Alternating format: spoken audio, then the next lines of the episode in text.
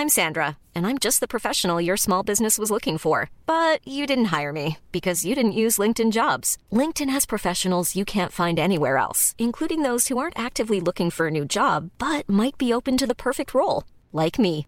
In a given month, over 70% of LinkedIn users don't visit other leading job sites. So if you're not looking on LinkedIn, you'll miss out on great candidates like Sandra. Start hiring professionals like a professional. Post your free job on linkedin.com/people today. Bienvenue dans le podcast Culture PSG du lundi 11 décembre 2023. Nous sommes deux jours après PSG Nantes, deux jours avant Dortmund PSG. Ce sera les deux thèmes du soir. On va parler du match d'avant, du match d'après. Euh, on a pas mal de choses à dire. On va tenter de compresser PSG Nantes en une heure, voire moins. C'était pas le match du siècle, hein. on va quand même le dire. Et ensuite, on passera à la, grande affiche européenne euh, entre les, les, jaunes et noirs et les rouges et bleus. Nous sommes quatre, nous ne sommes pas trois, nous sommes quatre ce soir. Puisque cette fois-ci, il est là, il fait son grand retour. Il n'a pas, euh, je sais pas, euh, repas familial, rugby, euh, fléchette, travail. Enfin, je vous laisse imaginer toutes les excuses qu'il m'a sorties. Mais on est ravi d'avoir Maxou. Bonsoir Maxou. Salut Philo, salut à tous. Je, viens pour laver mon honneur après le, tacle, le tacle au genou, à la gorge que tu m'as, Cyril Rolesque, de, de, la semaine dernière. Donc, donc voilà, le, grand retour. Ouais, bon, on est quand même très content de t'avoir surtout. Toutes les semaines, je viens quémander ta présence et là, aujourd'hui, euh, bon, il est là, enfin. Allez. Euh, le miracle de Noël. Le miracle de Noël. Et on fera encore. Euh, on a un podcast jeudi pour débriefer Dortmund PG. Normalement, ça sera 22h. À confirmer l'horaire, mais normalement, ça sera 22. Tous les podcasts du jeudi, on les cale à 22h. Et on aura au moins un lundi prochain après le, le Lille PG qui s'annonce pas mal. Et on verra. Je pense pas qu'on fera un podcast de débrief de PSGMS, hein, mais on verra pendant la pendant Noël comment on va faire, enfin pendant les, fêtes, comment on va faire pour, pour faire des podcasts éventuellement. Voilà. Est-ce que ce sera pour débriefer la victoire? On espère. On espère fortement, mais on n'en est pas encore là. Les deux autres du soir sont des, des habitués du lundi désormais. Daryl, bonsoir, je vois que tu as ouvert le micro. Salut tout le monde. Alors normalement ça, ça passera mieux, donc. Euh, ouais, normalement j'ai changé euh, de périphérique et tout, donc tout devrait aller beaucoup mieux. Voilà, écoutez, il fait des progrès et tout extraordinaire. Il revoit ses performances exceptionnelles. Et normalement Blaise est là. Bonsoir Blaisou. Bonsoir Philo, bonsoir tout le monde. Ravi d'être avec vous. Voilà. On va attaquer tout de suite donc sur ce PSG Nantes de samedi soir. Alors, pour ceux qui ont fait une, euh, un samedi euh, très euh, orienté Paris Saint-Germain, si vous avez enchaîné le top spiel de Bundesliga qui était Dortmund-Leipzig à 18h30 et PSG Nantes à 21h, je pense que vous avez compris qu'il y a deux vitesses dans le football actuellement et que la Ligue 1 n'est pas une force très, très vive du football mondial, ni même européen. Parce que je peux vous assurer que la transition entre le, le fameux donc top spiel de 18h30 en Allemagne qui a vu le, Borussia être battu à domicile par les, les mangeurs d'enfants de Leipzig, s'est joué à un tout autre rythme que le Paris Saint-Germain FC Nantes de samedi soir. Mais bon, le, PSG euh, s'est imposé 2-1 grâce à un but de Bradley Barcola, son premier avec le Paris Saint-Germain à la 41e minute sur une belle remise de Vitinha. Euh, pardon. Euh, Mostafa Mohamed, l'attaquant égyptien du, FCN, avait égalisé à la 55e, passe décisive de Florent Mollet. Et enfin, Randall Colomwani, ex-nantais, qui nous avait beaucoup marqué de buts sous les couleurs des, Canaries, a marqué le but de la victoire à 83e en étant le plus prompt à réagir après un arrêt de Alban Lafont qui suivait une tête de Lucas Hernandez suite à un coup franc excentré de Kangindi. Euh, comme je l'ai dit, le match était au mieux soporifique, au pire totalement inintéressant. globalement, la première mi-temps, elle, elle, elle se, comment on peut la résumer à une occasion de Mbappé au bout de 17 secondes, quelques rushs de Barcola côté gauche et encore, et ce joli but, qu'il faut, il faut le rappeler, un très joli but de Barcola, comme on le dit sur le live. Ensuite, euh, bah, le PSG revient pas vraiment des vestiaires, on joue à l'économie, et globalement, on se fait, euh, on se fait reprendre dès la 55e. Alors, le PSG va un peu accélérer sur la dernière demi-heure, mais euh, ça jouait pas très vite. Il y a euh, cette très très belle percée de, Bradley Barcola qui finit au ras du poteau, un peu similaire à celle euh, vous avez probablement tous pensé, et c'est normal, à l'action contre Newcastle quelques semaines plus tôt, où pareil, ça se finit comme ça au ras du poteau. On voit que c'est un, une action typique de son jeu et qu'il a encore un peu de mal à conclure. Mais bon, globalement, euh, voilà. Et puis on pousse, on pousse, on pousse malgré tout. Euh, et Nantes craque sur la fin. Hein. On euh, passe même assez proche du, du 3-1 avec cette occasion loupée d'Asensio. Bon, c'est pas un je pense que c'est pas un match qui restera dans les mémoires. C'était un petit PSG Nantes. Nantes n'a pas été ridicule, a bien fermé les espaces comme il voulait. Mais bon, tu, tu, gagnes sans trop de foulée. Tu n'as pas de blessés supplémentaires en théorie. En tout cas, rien qui a filtré à ce niveau-là tu prends 3 points alors que Monaco et Nice. Monaco avait gagné avant à Rennes et Nice a gagné ensuite contre Reims. Donc il fallait gagner. Voilà, c'est fait. Euh, je pense que. Euh, on va, revenir sur certains des choix de Luis Enrique après qui, qui avaient été faits pour ce match, puisqu'il a, a pour une fois clairement dit qu'il avait préparé Dortmund, hein, notamment avec euh, le, statut de remplaçant d'Ousmane Dembélé. Mais bon, c'était un, petit pari et je me demande si c'était pas finalement le, match à domicile le, moins abouti de la saison. Maxou, Daryl, Bled. Oui, Maxou, vas-y, je te laisse compléter. Non, non, non, non, euh, pas forcément compléter parce que tu as réussi à, bien résumer un match euh, soporifique euh, en, trois minutes. Mais effectivement, je j'allais dire qu'on s'était globalement fait chier et puis je me suis rappelé que ce podcast était très sérieux. Non, bah c'est un peu un match typique. Euh, finalement, le Luis Enrique avait préparé Dortmund et les joueurs aussi. On a l'impression que les joueurs ont, joué à l'économie dès que, avec une première mi-temps euh, sans, sans, enfin, globalement sans intérêt, sans occasion. Euh, le but de Barcola, on a eu l'impression que les joueurs se sont dit qu'ils avaient fait le plus dur. Et, et finalement, c'est la seule opportunité nantaise. les coups de pierre étaient offensifs c'est sur ce, ce genre d'occasion que, que, Nantes est, est, revenu au score.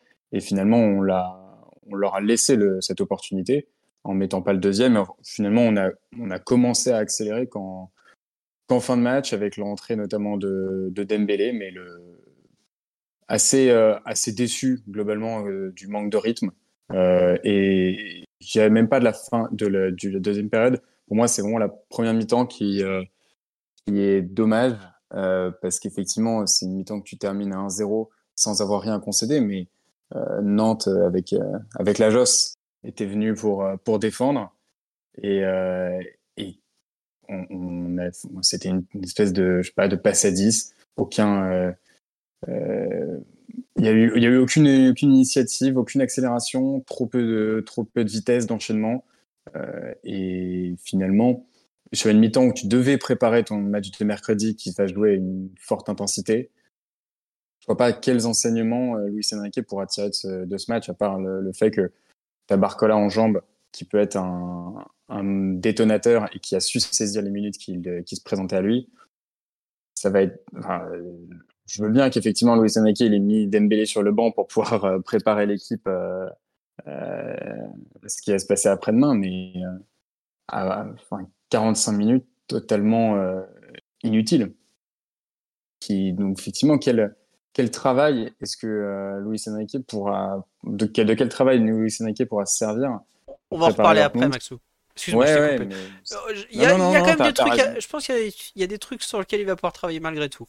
Euh, Daryl ou Blaise sur le, le, le pouls général de la rencontre sur 4, 45 minutes un peu inutile à l'exception d'un but. Ouais, Daryl, tu veux compléter?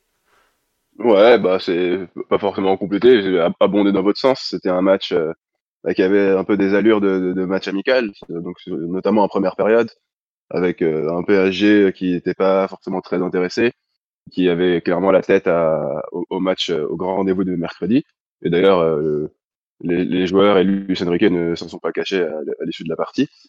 Et, et, Nantes, qui était qui a été un adversaire plutôt docile en première mi-temps, qui était venu défendre, qui a pas a pas fait grand chose et donc euh, qui a laissé le PSG jouer à, à, son rythme euh, très lent, euh, sans vraiment chercher à, à, nous mettre en danger, à nous presser, euh, etc. Donc c'est voilà, ça a été une partie notamment en première mi-temps, oui, très très soporifique. En, en deuxième, ils sont revenus avec de, de meilleures intentions.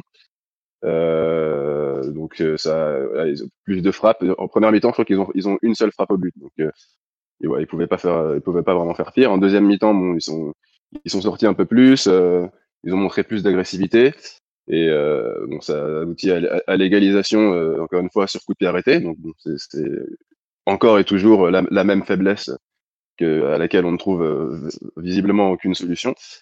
Et euh, bon, après, les changements de Luis Enrique nous ont permis de, de, mettre un peu plus de rythme et, et, et, de gagner la partie, sans non plus voilà, se, trop se fouler. Mais donc, c'était un match, à vrai dire, un, peu le type de rencontre auquel je m'attendais. un match pré-Ligue pré des Champions où même si euh, effectivement, comme l'a dit Lucien Enrique, on, on, a bien vu que la composition était euh, avait été faite en, vue de préparer la, la, rencontre de mercredi. C'est au, au, final, euh, vu le, le niveau d'intensité euh, qu'on qu a montré et qu'on a mis sur le terrain, il n'y a, a, pas forcément beaucoup, il y, aura, y aura pas forcément beaucoup de, de similitudes avec euh, le, ah, avec le, le, match contre Dortmund. voilà, à, à, part, euh, à part l'identité des joueurs, en gros, euh, c'est, ah, ça vont... ressemblera pas à, Ils vont jouer en jaune. Hein. Mais à part ça, il n'y a pas grand chose de commun voilà. entre les deux. Hein. non, euh, bon, on a fait le tour sur le, le pouls du match. Blaise ne m'en veut pas, je ne vais pas trop lancer pour dire la même chose. Euh, on va un peu lister certains des choix de Lucien Riquet euh, qui ont été faits donc. Le premier, qui à mon sens me paraît être le plus, le plus parlant, le plus important, euh, tout ça. Oui, alors euh, vous avez raison sur live du parler du corner nantais imaginaire. Alors moi je suis d'accord avec vous, l'angle qu'on a vu, je sais pas à quel moment on peut dire que Danilo le touche. Canal a expliqué après le match sur le plateau qu'ils avaient eu un autre angle qu'ils n'avaient pas pu diffuser pendant la rencontre où on voit une légère déviation. Euh... Bon bah voilà, euh, malheureusement c'est fait, mais je pense que ce but encaissé sur corner euh, est pas forcément une mauvaise chose pour le match à Dortmund. Je, bah je, voulais en faire un des sous-thèmes, donc je, vais commencer tout de suite dessus. C'est-à-dire que on avait vu, a, enfin, on a vu sur ce corner justement que la personne au premier poteau est Bradley Barcola, qui est un joueur de, de grande taille, hein, puisqu'il fait 1m87, 88, donc euh, grand, et qui gagne des duels aériens. Et se faire rappeler à l'ordre, se faire prendre au premier poteau comme ça, je pense que la... Ça veut dire que Nantes avait étudié ça et que le PSG va donc pouvoir s'adapter sur ça. Et Lucien Riquet peut dire aux joueurs, s'il vous plaît, faites attention premier poteau parce que euh, on a pris un but il y a trois jours, vous pouvez pas me faire la même bêtise deux fois d'affilée. Je vais vous citer un vieil exemple qui date de 2015. On joue Chelsea en huitième de finale à la Ligue des Champions. À ce moment-là, on a c'est le match juste après le PSG Caen où on finit à 8, là, je sais pas si vous vous rappelez le, le 2-2. Sur, ce, sur cette rencontre, euh, donc euh, PSG-Chelsea, depuis des semaines, depuis des mois même, le PSG plaçait, oh, j'ai un doute, c'est Ibra ou Cavani au premier poteau et on repoussait tout comme ça. Bah, Chelsea avait parfaitement su anticiper, et il me semble que c'est David Luiz qui vient marquer d'ailleurs de la sorte pour Chelsea. Euh... C'est sûr qu'il marque, de, marque de la tête au premier poteau? C'est pas après un corner où oui, il ça. marque. Euh... Non, non, non, non. Euh, oui, il y a, y a, non, non, c'est le PSG Chelsea de l'année d'après, pardon. Celui de 2015-2016, où on, on, le but du, du 1-1, parce qu'après Cavani nous remet le but du 2-1. Mais bref, il y a un but comme ça, corner premier poteau, où on se fait devancer, euh, alors que depuis des mois, on n'avait pas fait l'erreur. Là, par exemple, c'est un but qu'on a euh, un peu déjà pris, mais pas totalement. Bah, je trouve que c'est une très très bonne piqûre de rappel que ça arrive sur ce PSG Nantes, où Barcola, qui à mon sens peut avoir un vrai rôle à jouer à Dortmund, se fait prendre. Parce que bah là il va dire euh, attendez faut que je fasse gaffe je me suis fait avoir il y a trois jours parce que j'ai pas été assez agressif j'ai pas assez euh, poussé ma, course vers le ballon et bah autant que ça arrive maintenant Alors, on me demande sur live pourquoi c'est pas Danilo au premier tour? Parce que justement Danilo a, connaît peut-être un peu mieux les mécanismes de marquage de zone mixte et tout ça et tu me donnes rarement le premier poteau à un joueur euh, défensif qui peut mieux compenser les autres choses en fait bon alors Danilo pourrait parce qu'il est grand et tout ça mais en général celui que tu essayes de mettre comme ça premier poteau c'est un grand et un joueur offensif parce que bah tu as entre guillemets moins de responsabilité. Alors je dis ça, moins de responsabilité, euh, il se fait devancer, il y a but, euh, donc il, il, sa responsabilité très engagée. Mais c'est en ce sens que je trouve que le but encaissé par Mostafa, euh, oui c'est ça, Mostafa Mohamed, est intéressant pour le PSG, c'est que c'est sans conséquence, c'est une excellente piqûre de rappel, et ça veut dire que Nantes a su trouver des failles pour, pour faire mal au Paris Saint-Germain sur coup de pied arrêté, et donc tu as la possibilité de corriger, alors que c'est un des gros points forts du Borussia quand même. Voilà. Oui, Mostafa Mohamed, très bon buteur, effectivement. Euh, je sais pas ce qu'il fout à Nantes d'ailleurs, mais enfin bon, ça c'est autre chose. Euh, donc voilà. Alors peut-être que ça coûtera sa place à Dortmund à Bradley Barcola, je suis désolé pour lui, parce que ce genre d'erreur au très haut niveau, ça pardonne absolument pas. Est-ce qu'ils s'entraînent sur les corners à l'entraînement?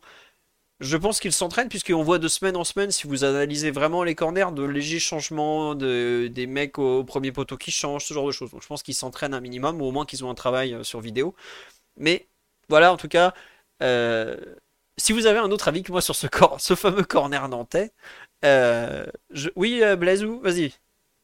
Oui, je vais, vais compléter et aussi peut-être avoir un, point de vue légèrement différent sur la finalité de, bah, du but encaissé. Parce que je, je, partage euh, ton avis et pour moi, effectivement, c'est des situations euh, qu'on n'a pas forcément rencontrées, mais plus, moi, je dirais dans les zones. Dans la zone, c'est-à-dire que euh, Mostafa Mohamed, il prend le ballon premier poteau, il devance le, le, joueur qui est censé empêcher le ballon de, de dépasser cette zone.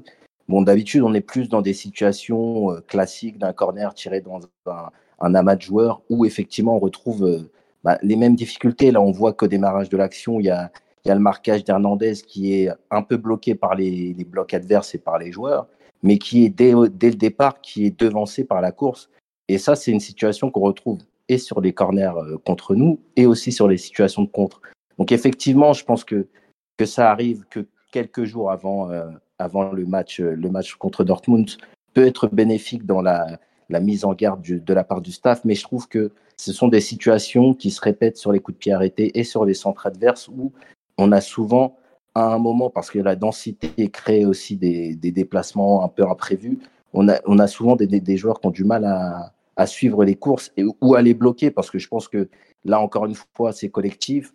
Euh, si les Nantais font des blocs, les Parisiens doivent être à même de les faire. Et on n'a pas été à même de, pouvoir bloquer euh, Mostafa Mohamed qui fait une longue course et qui devance un joueur qui n'est pas en mouvement. Lui, il l'est. Et fatalement, euh, Bradley Barcola, je pense que le positionnement, il est bon.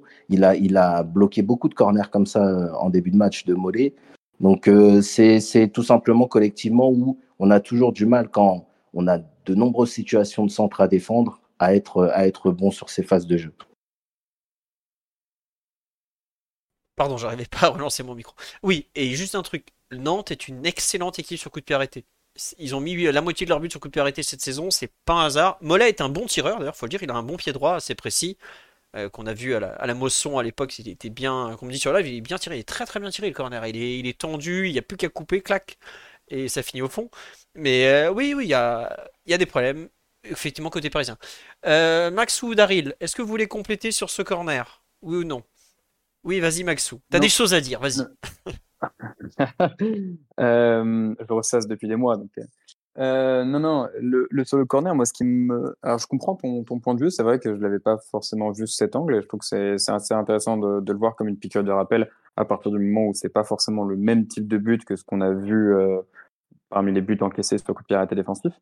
Mais moi, ce qui me pose problème de base et, et ce qui n'est pas réglé depuis des, semaines, des mois, et qui est tout à fait représentatif, sur ce but. En fait, c'est une question de manque de détermination. C'est-à-dire qu'effectivement, là, vous avez parlé de, de blog, de positionnement, de marquage, euh, de gestion de l'espace. Je suis d'accord. Après, effectivement, ça tombe sur euh, Bradley Barcola, qui est un, un jeune joueur qui est évidemment inexpérimenté et inhabitué à cette, euh, de cette position et de, cette, de ce type de, de, défense euh, sur, euh, sur coup de pied défensif. Mais en fait, là, on parle effectivement de, de, mettre, de mettre de la vitesse, de mettre du dynamisme et euh, de, de l'explosivité et donc de la détermination dans le duel. Et prendre un but où effectivement, tu as, un joueur qui attend, attend le ballon au lieu de l'attaquer, bah, de fait, moi, ça me, ça me pose un problème, mais j'ai tendance à me dire que je vois pas comment euh, on, on, règle ce problème si ce problème est un problème structurel qui, euh, qui n'est dû qu'à une euh, question mentale.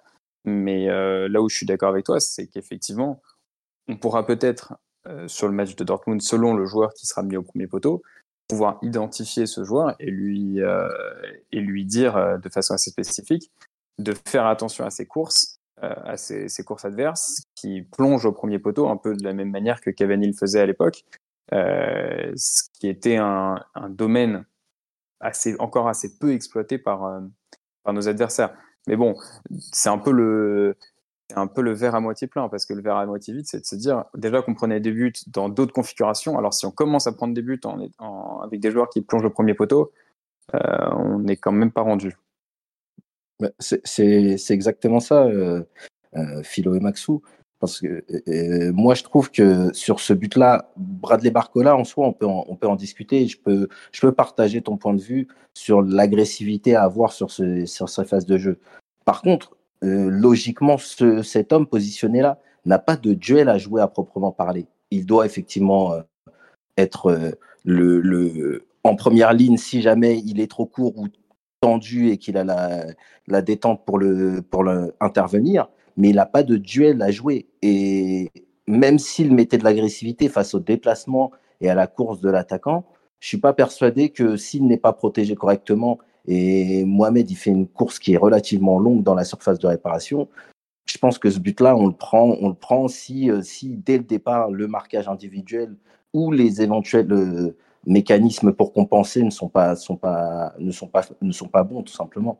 Moi, je pense que Bradley Barcola ou un autre, peut-être meilleur de la tête euh, sur, des, ces phases de jeu-là, s'il a un duel à jouer de la tête avec un corner tiré aussi bien, il, risque d'être battu, en tout cas selon moi. Écoutez, on aura une confirmation euh, ou pas mercredi soir. Euh, Dortmund, de ce que je vois, coupe pas forcément beaucoup premier poteau. Ils ont tendance à jouer un peu plus. À Régulièrement, je trouve chercher second poteau où il y a des très très grands gabarits qui traînent. Donc à voir. Ce week-end, il marque par, comme ça sur un, second ballon. Enfin, je crois que c'est même un troisième. L'égalisation de Zule juste avant la mi-temps. Il me semble que c'est un corner repoussé, remis dans le tas où ils vont chercher deuxième poteau. Ouais, c'est ça, Blaise, non? C'est deuxième poteau. Ouais, c'est exactement ça. C'est exactement ça, ouais. C'est sur un second temps de jeu. Voilà. Bon, à suivre. Euh, deuxième choix sur lequel je... Daryl, excuse-nous, hein, mais on va avancer. Hein. Tu, auras l'opportunité de t'exprimer sur le thème suivant. Deuxième choix de Luis Enrique qui me paraît être à, noter. Donc Marquinhos a été relancé après euh, trois semaines, enfin deux semaines et demie, trois semaines d'arrêt. C'est logique. En revanche, ce qui était inattendu, ou pas, c'est de voir Danilo être préféré à Skriniar Qu'est-ce que vous en déduisez? Qu'est-ce que vous en concluez? Bah tiens, Daryl, on t'a pas entendu. C'est ta surprise? T'as trouvé ça logique? Pas logique? On veut ton avis sur ce choix. Pas forcément la prestation d'Anilo, mais plus le choix, le contexte général. Bah, alors, le choix, justement, c'est intéressant parce que c'est une question que je me suis pas mal posée parce que c'est aussi à mettre en, parallèle avec euh, euh, bah, le, fait que Zahir Emery a été de retour et qu'il est rentré à la place de Garté.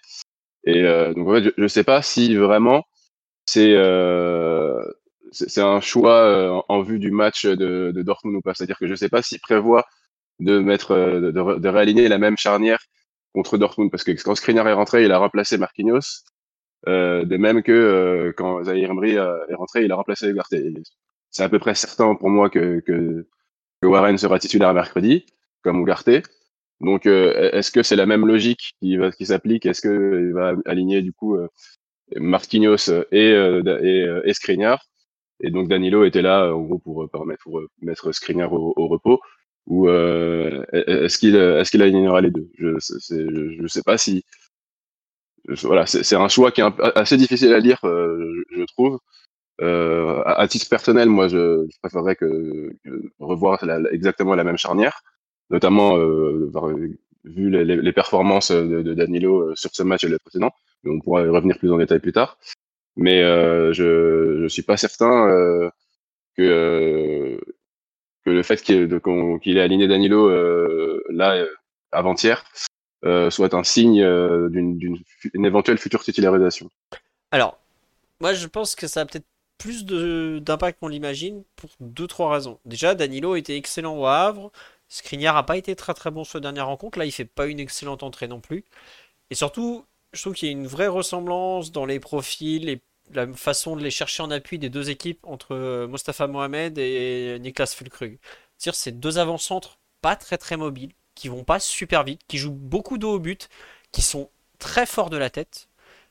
Et je pense qu'aujourd'hui, les deux meilleurs joueurs de tête du PSG sont Marquinhos, parce qu'il saute haut, et Danilo parce qu'il est grand, qui sait bien positionner son corps et tout ça.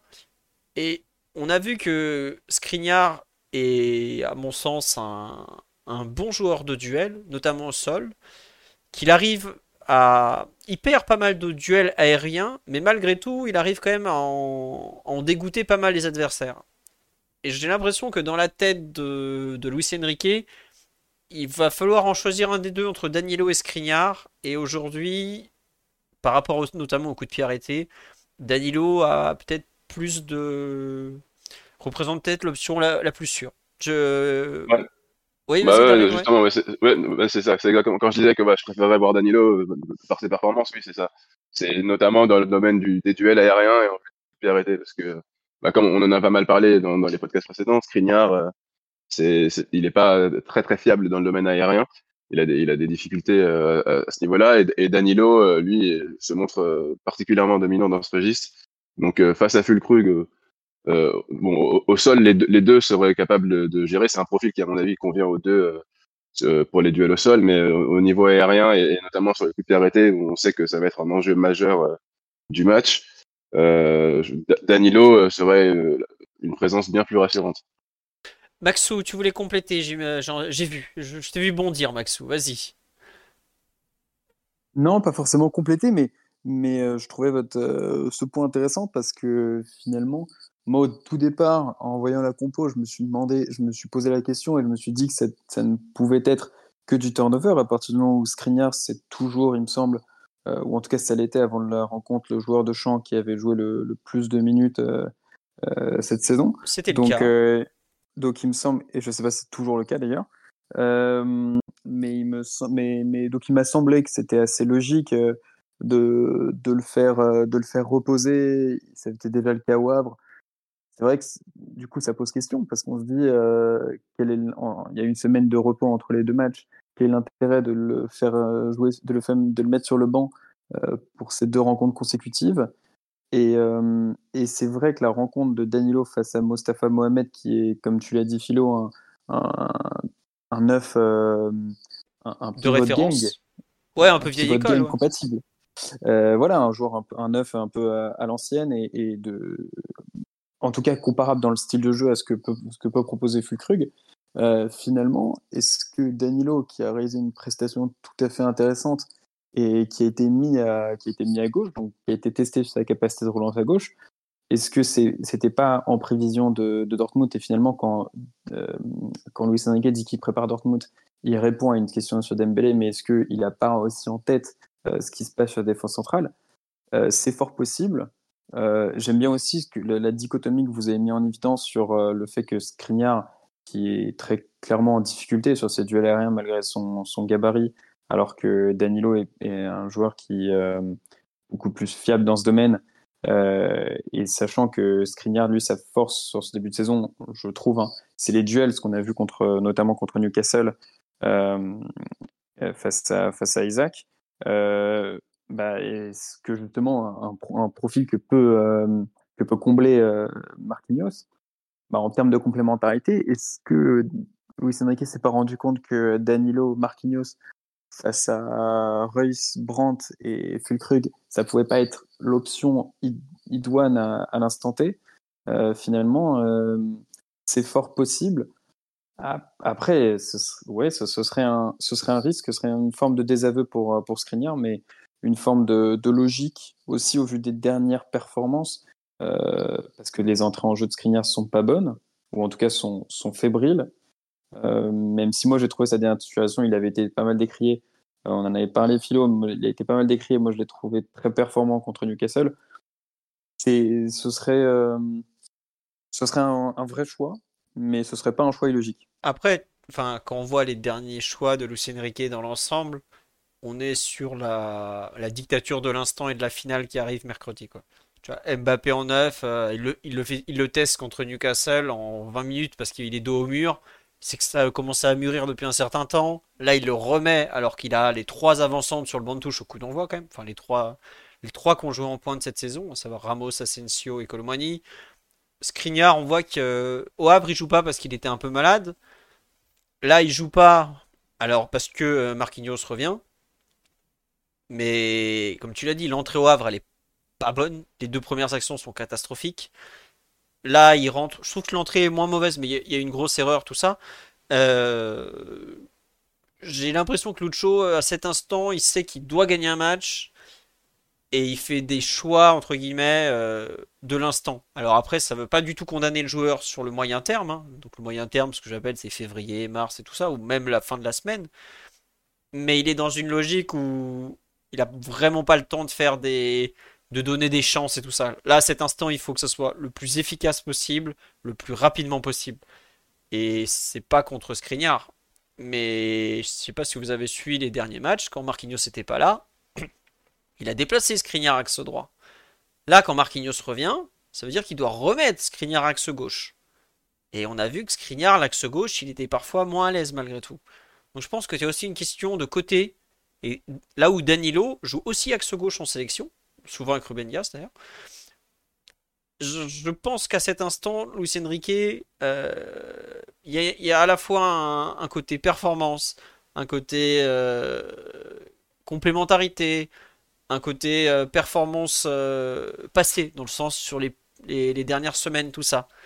Voilà. Après, on me demande sur live que va-t-il décider pour Ugarte? Moi, j'avoue que à la place de Manuel Ugarte, je m'inquiéterais peut-être de voir revenir Marquinhos. Et est-ce qu'il serait pas capable de nous sortir au dernier moment euh, une paire centrale très défensive, enfin très lourde, Ugarte, euh, pardon, euh, euh, Danilo, avec euh, Marquinhos en 6 ou un truc du genre, c'est franchement quelque chose que je n'écarte pas totalement parce que globalement, quand les joueurs se font sortir à l'heure de jeu, ou Danilo à la place de Ugarte, oui, effectivement, on peut aussi l'imaginer comme ça. Mais c'est plus gênant d'avoir Danilo à la place de Ugarte parce qu'au milieu de terrain, Dortmund est une équipe euh, beaucoup plus dynamique. Euh, il faut gérer Brandt qui se déplace beaucoup, il faut gérer Royce surtout qui se déplace énormément sur un terrain. Euh, il faut un joueur dynamique au milieu pour jouer Dortmund. Mais quand je vois les joueurs qui se font sortir une fois, deux fois, trois fois, quatre fois lors de jeu, c'est rarement bon signe. Et le dernier très bon Mhm. match de Ugarte, euh, c'est euh, Argentine-Uruguay. Mais ça fait une belle jambe parce que c'était euh, avec un autre maillot que le nôtre. Et voilà. Sinon, avec le PSG, oh, je dirais qu'il avait fait un excellent match contre Montpellier, si je me trompe pas, c'est ça. Il- Voilà. Mais c'est plus en Ligue des Champions où on a vu des, des soucis. Après, Danilo, il a pas joué une minute au milieu de terrain cette saison, si je me trompe pas. Donc euh, voilà. Oui, Après, euh, je sais Maxou, pas si tu... oui, je sais pas si tu veux enchaîner sur les performances individuelles, mais juste pour parler d'Ugarte deux secondes par rapport à ce que tu viens de dire, c'est la sortie du joueur, effectivement, là où, où Enrique peut-être envoie des messages. Honnêtement, je ne sais pas à quel point il faut prendre en compte le match de Nantes comme un révélateur de ce que les performances ont une incidence sur la façon dont Luis Enrique va analyser le match. J'entends que il m'a semblé que Luis Enrique, il avait un tableau noir avant le match et il s'est dit à la 60e, je sors Marquinhos, pour faire entrer Skriniar. À la, à la 60e, je fais entrer Zaire Emery et en fonction de la, configuration du match, si tu, gagnes, je sais pas, effectivement, je pense qu'il avait une arborescence de, remplacement possible. Mais dans l'idée où à l'heure de jeu, tu vois que Nantes est ton, en, gros, Ugarte, ça, ça globalement rien, à part faire deux, trois transversales. Et tu, vois que son apport est quasi nul. Alors, je dis pas que le, celui qui a pris sa place en sentinelle avait un apport bien supérieur, El mais, Carlos. euh, mais au moins, tu sais que c'est un joueur qui, avec le ballon, peut faire plus de choses, euh, peut, casser plus de lignes. Et donc, il y, a, il y a à la fois, il me semble, la configuration du match et en même temps l'idée que bah, Ugarte, à la différence d'un Solaire, devrait jouer ou devrait à minima avoir des minutes euh, après-demain. Donc, dans cette idée, moi, je, je analyse le match de Dortmund, de, pardon, justement de Nantes, uniquement à l'aune de ce qui va du match de Dortmund, et donc de l'idée de à la fois faire euh, créer des automatismes, ou en tout cas espérer créer des automatismes, et en même temps gérer les temps de jeu et les, euh, et les disparités de, de forme. Alors, mais je, comprends ce que pas- tu veux dire. comme une sanction en tout cas. Mais en fait, il y a un truc qui me choque, c'est que à la 60e minute, donc le remplacement Marquinhos, euh, Skriniar, clairement, il est préécrit. Mais le remplacement Ugarte Zaire Emery, il, fa- il fallait que Zaire Emery rentre. Mais ce que je constate, c'est que ça fait c'est la troisième fois que Luis Enrique, quand à l'heure de jeu, il a un match à gagner, c'est toujours Ugarte qui sort. À Milan, il a un match à gagner, il perd à ce moment-là 2-1, chut, Ugarte tu sors. Newcastle, 62e, un partout, 1-0 pour Newcastle, match à gagner, encore toi qui sors. Ce week-end, 60e, match à gagner, encore lui qui sort. Dortmund, mercredi soir, tu dois gagner. hein. Tu dois pas faire match nul, tu dois gagner. Et ça fait quand même beaucoup de fois euh, où c'est toujours le même qui sort quand il faut gagner. C'est pour ça que je oui, mais pense tu que dois gagner, mais pas à la, Ouais. à la 60, t'es pas à la 60e dans une configuration où effectivement, si tu gagnes pas, c'est mort. Il reste encore 90 minutes. Euh, tu as, une idée également de- d'équilibre d'effectifs, d'autant que tu auras probablement beaucoup la possession euh, mercredi. Euh, et qu'effectivement, comme tu l'as dit, Ugarte va devoir gérer un brand dans sa zone. Euh, finalement, euh, moi, j'aurais du mal, en tout cas, à comprendre le choix de, le sortir. Après, effectivement, sur les performances pures, ça, s'entendrait, mais ça s'entendrait quand tu regardes le banc des remplaçants et ce qui est, une solution alternative. Toi, tu imagines une, une défense euh, Skriniar-Danilo. Euh, je ne sais pas si on peut considérer que les performances de la paire euh, Skriniar supérieures à ce qu'a montré Ugarte ces, ces dernières semaines.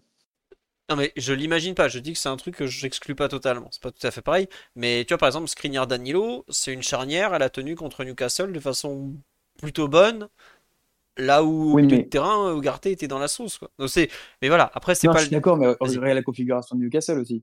Enfin, il y a quand même eu très peu d'attaques à gérer. Je suis d'accord, ils l'ont très bien fait. Mais euh, et finalement, est dans une position où, il, dans- dans- face à un bloc bar, je me rends compte que juste que c'est un joueur euh, aussi utile que Krikoviak. quoi. Donc oui, effectivement, euh, tu, tu vois les limites du joueur, mais pour autant, je, il m'a semblé que la configuration du match avait davantage un impact que la performance réelle.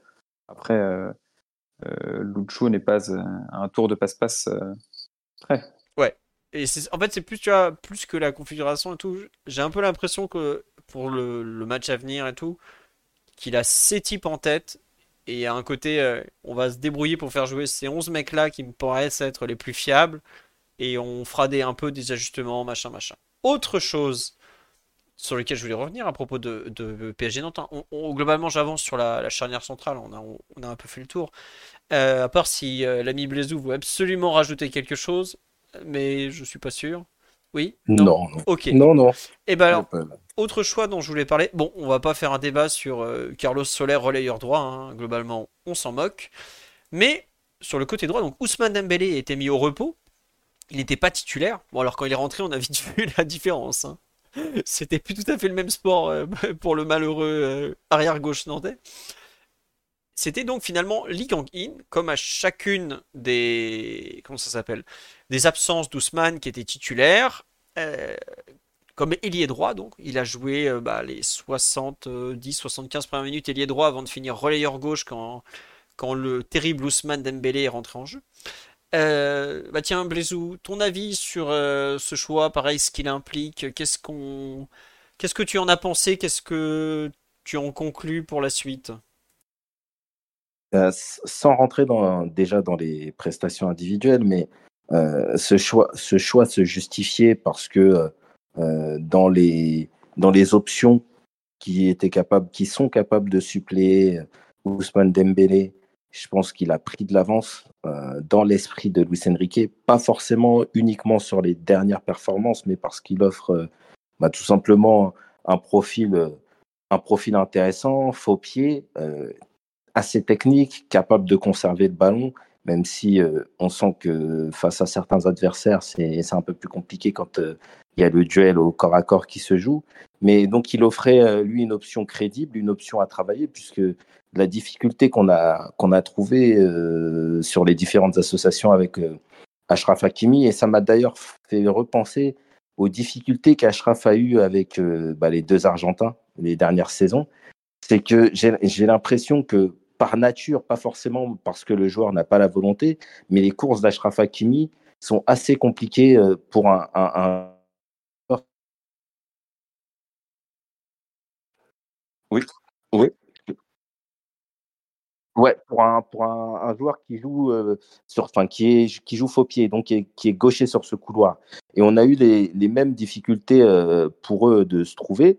Ce que ça a impliqué pour, pour, euh, pour l'équipe, bah, ça a été un jeu côté droit qui a été beaucoup moins fluide. On a, on a vu parfois qu'ils essayaient d'inverser les positions en incluant un peu, notamment en première mi-temps, Solaire dans leur circuit de passe, où Solaire a pris possiblement, souvent la place de d'Ashraf au démarrage des actions et Ashraf qui était un peu plus dans l'axe pour essayer de trouver, de se trouver avec euh, avec euh, Lee, mais ça n'a pas forcément très bien marché et lui a pour lui euh, sa capacité à bien tirer les coups de pied arrêtés parce que sinon, encore une fois, j'ai trouvé qu'il y a eu des difficultés à être décisif dans le jeu quand il joue à ce poste-là et pourtant on a du mal à le situer ailleurs. On l'a vu euh, côté gauche, euh, relayeur, euh, parfois derrière Kylian Mbappé, il avait souvent du mal à le trouver. Et côté droit, quand il était replacé, il avait l'air plus intéressant. Mais ce match-là, même si j'entends et même si j'avais pas participé, mais je suis d'accord avec vous trois, le contexte pré-Ligue des Champions fait que je pense que mais ça marche pas bien.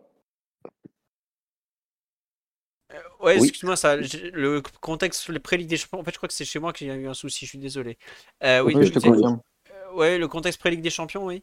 Ouais, ouais, je disais, je disais le contexte pré-Ligue des Champions peut expliquer le, petit rythme et, et, le fait que on n'ait pas eu des performances très très impactantes euh, individuellement, mais j'ai encore trouvé qu'il y a eu beaucoup de réserves sur son match et hors, les, hors coup de pied arrêté, où je pense que bah, ça peut justifier parfois dans un match euh, serré une titularisation, je suis pas convaincu et par son positionnement au démarrage des actions et par son, sa capacité à faire avancer le ballon balle au pied et puis, et puis bah, à faire rayonner euh, euh, Ashraf Hakimi qui est un, si ce n'est le principal animateur avec Ousmane Dembélé de notre jeu aujourd'hui.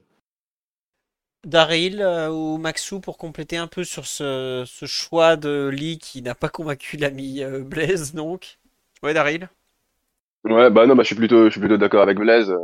C'est bon c'est un choix que j'ai trouvé que, que, je trouvais plutôt logique euh, au, moment du coup d'envoi et, et je pense que d'ailleurs Lucien Riquet va, va faire le même choix mercredi.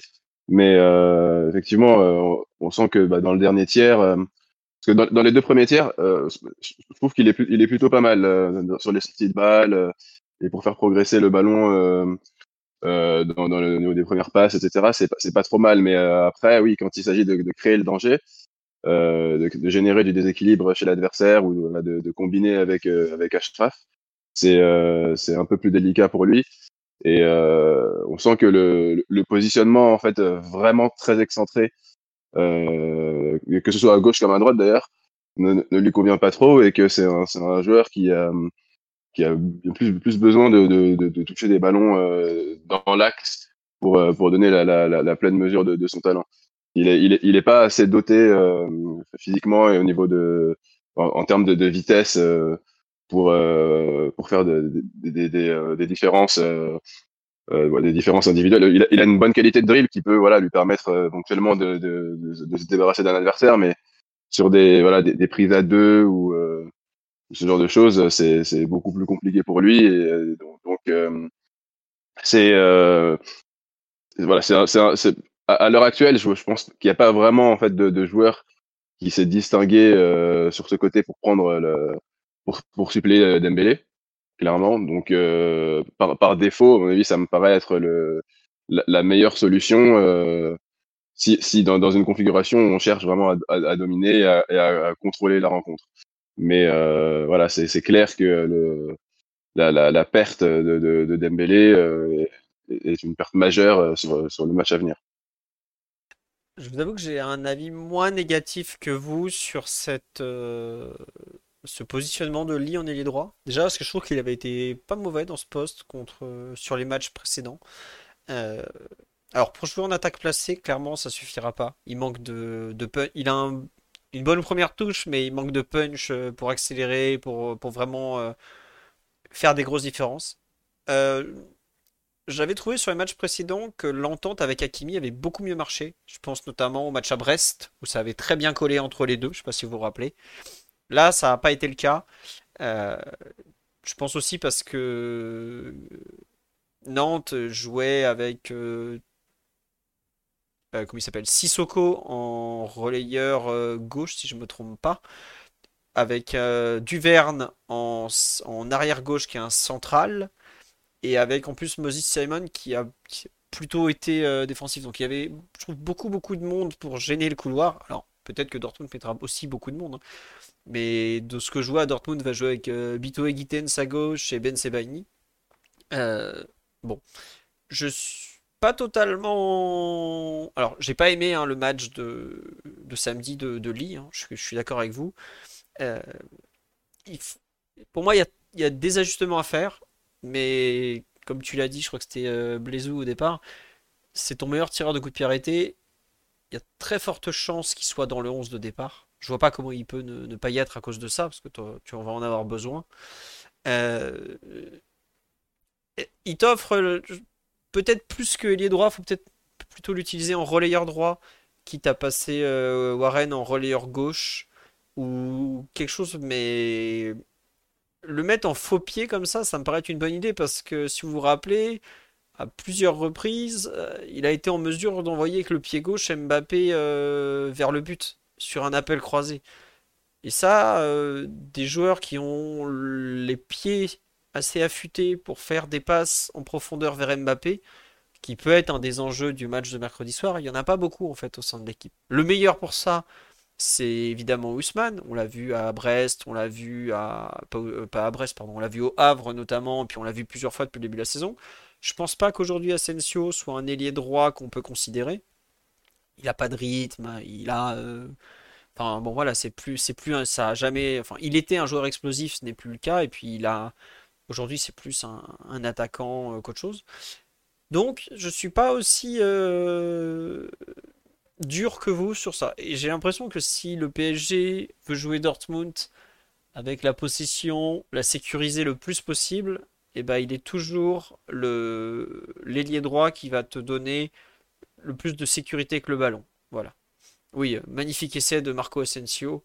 Très bel hommage au, au stade français euh, juste à côté, parce qu'un drop comme ça, c'était superbe.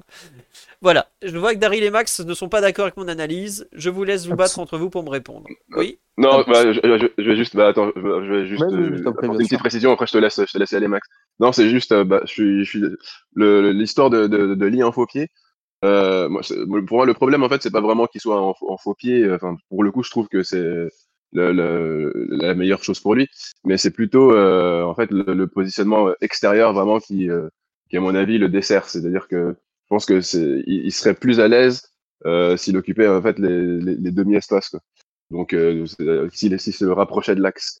Et à mon avis, c'est ça qui est vraiment, euh, c'est là où euh, on sent une vraie différence avec Dembélé, c'est que Dembélé, lui, euh, grâce à ses, qualités techniques et d'explosivité, euh, quand il est euh, coincé par la ligne de touche, c'est absolument pas du tout un problème. Et il, il a, il est doté d'énormément euh, de, de, de qualité et, il a beaucoup de, de cordes à son arc pour se sortir de ces situations et en particulier avec avec ses combinaisons avec Hakimi. Mais pour Lee, c'est voilà, il est, on sent que voilà, il est, il est enfermé par la ligne de touche et euh, c'est là, c'est ça en fait qui constitue vraiment le problème. Mais sinon, qu'il soit à droite, euh, ouais, c'est pas vraiment, euh, c'est pas là où que qu'est le souci à mon avis. bah, je, suis- je suis quelque part, je suis aussi d'accord avec ça, tu vois. Euh, ailier droit, mais il faut pas qu'il y longe trop la ligne. Mais le problème, c'est que si tu le mets ailier droit à ne pas longer la ligne, ça veut dire que tu empêches Ashraf d'aller à l'intérieur et tu dois inverser tous les circuits que tu as mis en place depuis le début de la saison. Bon, c'est un peu gênant aussi. Donc, euh, il va y avoir un, un choix à faire. Oui, Maxou? Non, non, c'est juste pour faire un petit peu une, petite synthèse euh, par rapport à ce que, ce que vous avez dit. Globalement, je pense qu'en fait, on se rejoint tous et euh, en disant des, choses sensiblement euh, similaires. Mais et, je, du coup, je vais, je vais également vous rejoindre. Il me semble que déjà, je ne comprends pas le concept de vouloir changer Dembélé par Lee. Pour moi, à partir de ce moment-là, tu, tu modifies c'est ce que tu viens de dire. hein, tu modifies tout ton, tout ton système de jeu. Euh, tu ne changes pas un, un de débordement par un joueur qui ne joue que qu'en faux pied dans un rôle extrêmement, euh, extrêmement axial. Donc, il me semble que, que Lee, euh, tu peux pas t'en priver non plus parce que c'est Blaisou qui le disait et la qualité de pied arrêté est, euh, est supérieure à beaucoup d'autres, enfin en tout cas à la plupart des, des joueurs de son effectif et tu en auras besoin inévitablement mercredi et globalement dans la saison. Maintenant, sa position, elle est la meilleure, euh, celle qui semble être la meilleure. C'est toujours de jouer dans un faux pied, mais dans, au milieu de terrain, donc retrouver une position un peu plus axiale, mais toujours garder ce, faux pied, parce qu'on l'a vu dès qu'il a joué à gauche, ça a été très compliqué, notamment parce qu'il n'a pas ses qualités, mais c'est ce que vous avez dit, hein, de déportement, d'explosivité. Ce, c'est pas juste ce ne sont simplement, tout simplement pas ses qualités naturelles. Et lui, il aime bien, euh, il aime bien avoir le, ballon, avoir le jeu devant lui. Euh, il a, je vais faire une, petite référence basket. On dit qu'on dirait au basket, il n'a pas de premier pas. Euh, il peut pas faire la différence sur ce sur ce premier pas, alors que c'est un joueur assez rapide avec le ballon pour autant.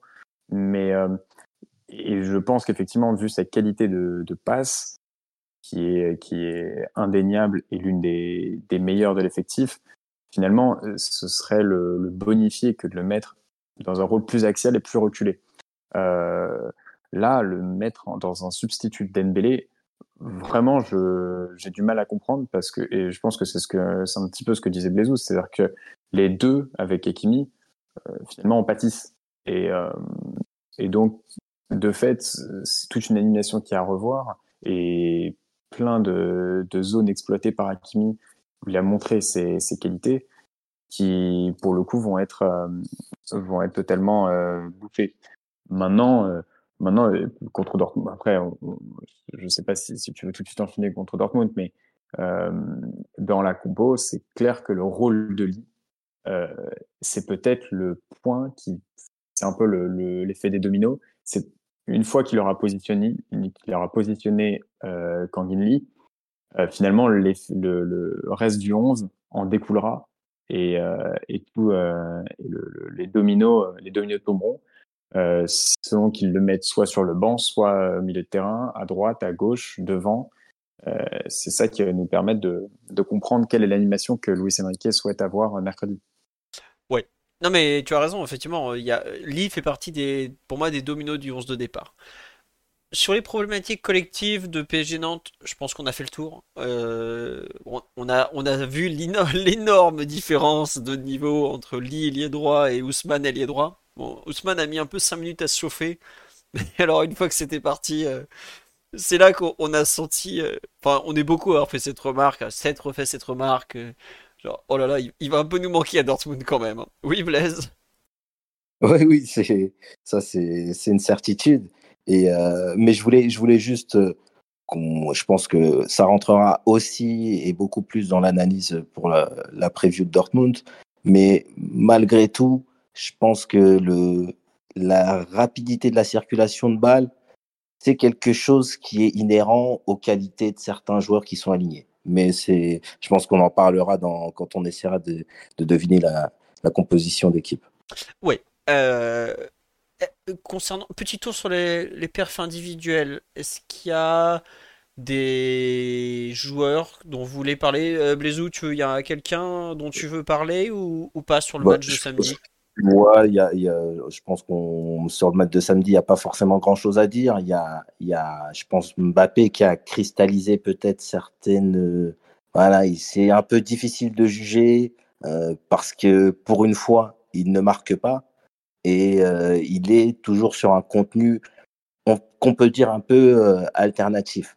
Après, euh, moi, je pense que euh, on est, je pense, c'est un avis qui est peut-être pas forcément partagé, mais je trouve que dans le rôle de neuf et dans ce, que, ce dont on a besoin actuellement, et notamment avec euh, la préparation du match, l'absence de Doucement Dembélé, il est, il est, euh, il est aujourd'hui le joueur le plus crédible pour occuper ce poste axial par la menace qu'il représente, tout simplement parce que c'est le, seul joueur qui met des buts euh, régulièrement dans cette équipe. Et je trouve qu'il a, il a ce registre, on en avait parlé euh, après, après Le Havre la semaine dernière, il a aujourd'hui ce registre qui, même s'il ne va pas être euh, le plus euh, courageux, entre guillemets, au moment de se bagarrer avec les deux ou trois centraux adverses, il, a, il, il représente déjà une menace dans la profondeur et il a les qualités techniques et aujourd'hui certains gestes très importants d'un avant-centre. Donc je pense que son match, il est, il est moins bon parce que inévitablement, il n'a pas marqué, il n'a pas forcément été très présent dans les, actions parisiennes.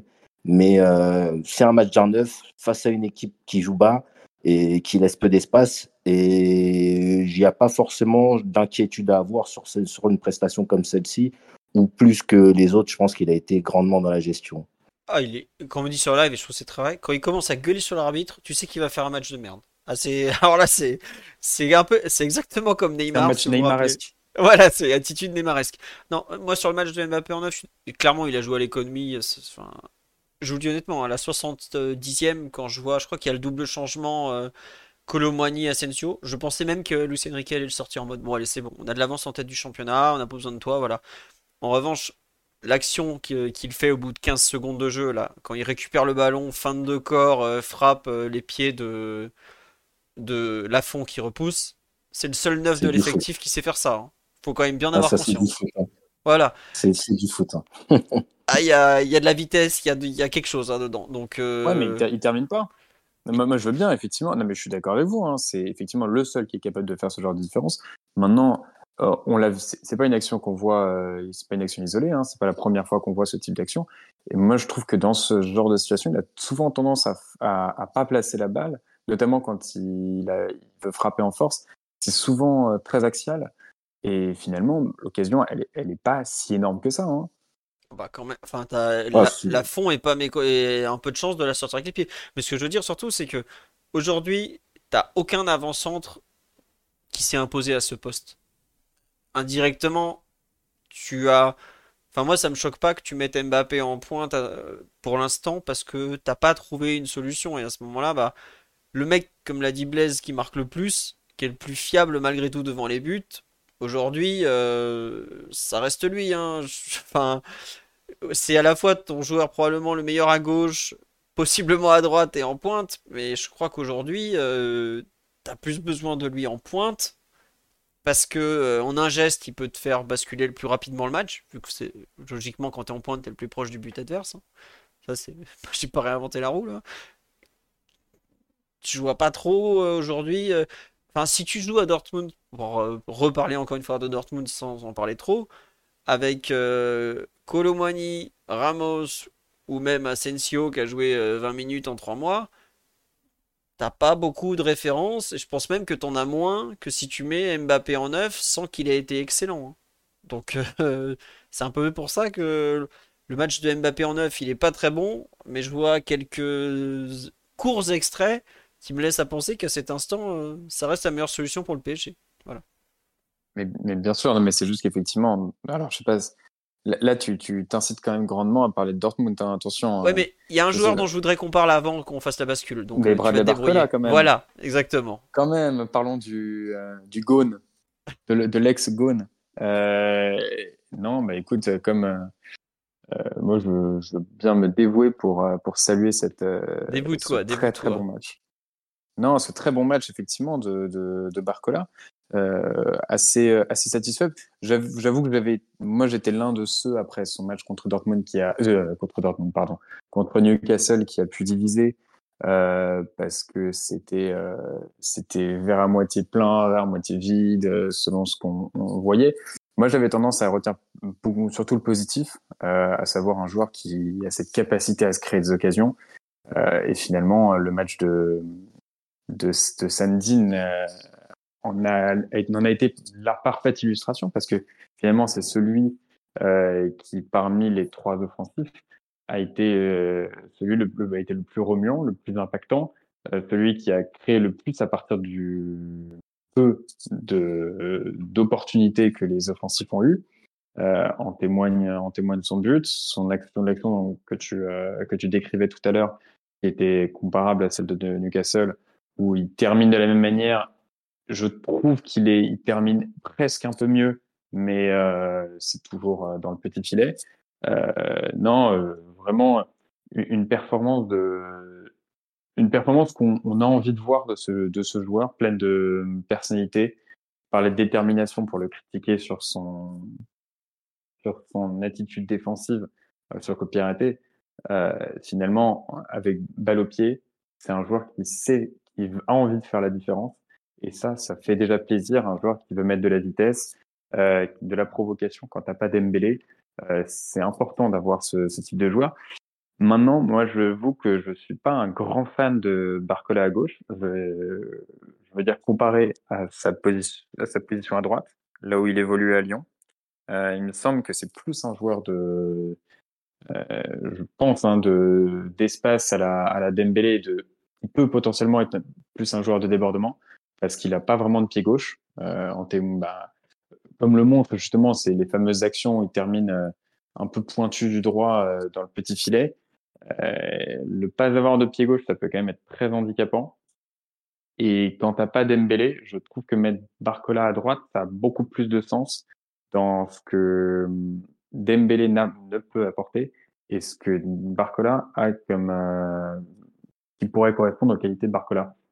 Mais euh, mais globalement, non, non, vraiment un match très positif. Euh, il a su euh, exploiter les minutes qui lui, qui lui sont offertes. Et alors, il en avait la possibilité euh, euh contre le Havre. Malheureusement, on, on en a privé.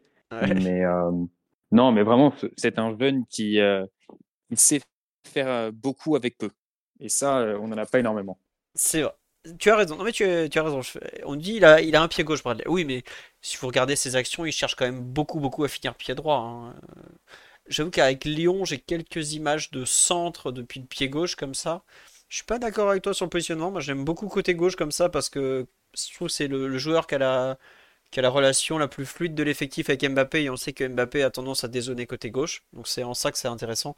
Euh, je sais que. Bah, j'imagine que Daryl ou Blaise, vous avez apprécié son match. Je sais pas par contre comment prendre en. Comment considérer sa sortie à la 75e Est-ce que c'est bon signe pour la suite ou. Je crois qu'il a jamais joué 90 minutes avec le PSG, si je me trompe pas. Daryl, Blaise, ouais Blaise, vas-y sur, euh, sur Bradley. Oui, bon, déjà, effectivement, j'ai bien apprécié la prestation. Elle est, elle est pleine de, pleine d'envie, euh, pleine de courage, parce qu'il a, surtout sur les deux rushs, euh, qu'il termine euh, moins bien que, que sur son but. il, a, il, a, il a montré qu'il avait de la, de la personnalité. C'est un joueur, on l'oublie au-delà de son âge, c'est un joueur qui, trois jours ou quatre jours après son transfert, va jouer à Lyon, rentre et se crée une grosse occasion en étant insulté sur toute, son, sur toute la durée de sa prestation. Donc, je pense qu'il a du caractère, il l'a montré. Et sur, sur sa sortie, j'ai une lecture où je pense qu'il il est une réelle option. Je pense qu'il est une réelle option de par l'absence d'Ousmane Dembélé et la configuration du match, le fait qu'il fallait marquer des buts, parce que même s'il avait marqué, ça reste quelqu'un qui en marque peu, même s'il en a beaucoup, par contre, il en a beaucoup donné à Lyon. Je pense que c'est plus circonstanciel. Il devait jouer. On savait qu'il serait titularisé après sa sortie au Havre. Le temps de jeu peut-être avait été décidé, mais euh, moins pour lui euh, que pour d'autres. Et, je pense que c'est parce qu'il fallait, il fallait marquer et que même s'il arrivait à faire des différences quand il était bien trouvé, il, fallait peut-être un joueur comme Colomwani qui a montré qu'il avait malgré tout un, potentiel face au but euh, qui était plus élevé. Mais je pense que euh, il est une option et il a, il a renforcé ce statut d'option euh, sur ce match de samedi. Bah, juste pour compléter, il est quand même sorti à la 79e. Je voyais sortir plus tôt que ça. Donc il a, il a quand même un vrai temps de jeu. Ah bah oui, comme ça, oui, il a, il a vraiment joué. C'est son, son, deuxième plus gros temps de jeu après PSGOM où Lucien Enrique lui avait donné 85 minutes. Ou 83, enfin voilà. On me dit Barcola viens mercredi. Bah, euh, moi je pense que c'est une vraie possibilité. Euh, je sais qu'il y a beaucoup de. Il apparaît pas beaucoup dans les équipes euh, probables données par la presse, mais l'entrée contre Newcastle, les deux titularisations consécutives en Ligue 1, celle-là où il fait des bonnes choses, le fait que c'est un joueur, on va manquer de dribble contre, contre Dortmund. Barcola, il a du dribble, il a de la percussion, il est capable de de tenir, je pense, 60-70 minutes à un bon niveau défensif, offensif. Bon, à suivre. Est-ce qu'il y a un dernier joueur dont vous voulez parler sur le PSG Nantes de samedi? Est-ce que vous voulez débriefer l'incroyable match de Carlos Soler ou de Vitinha? Je ne sais pas. La prestation euh, extraordinaire également de Lucas Hernandez qui ne sait pas Est-ce que, est que, tu l'as vu, euh, tu l'as vu Carlos Soler? Je l'ai vu Carlos Soler. Bah, merci.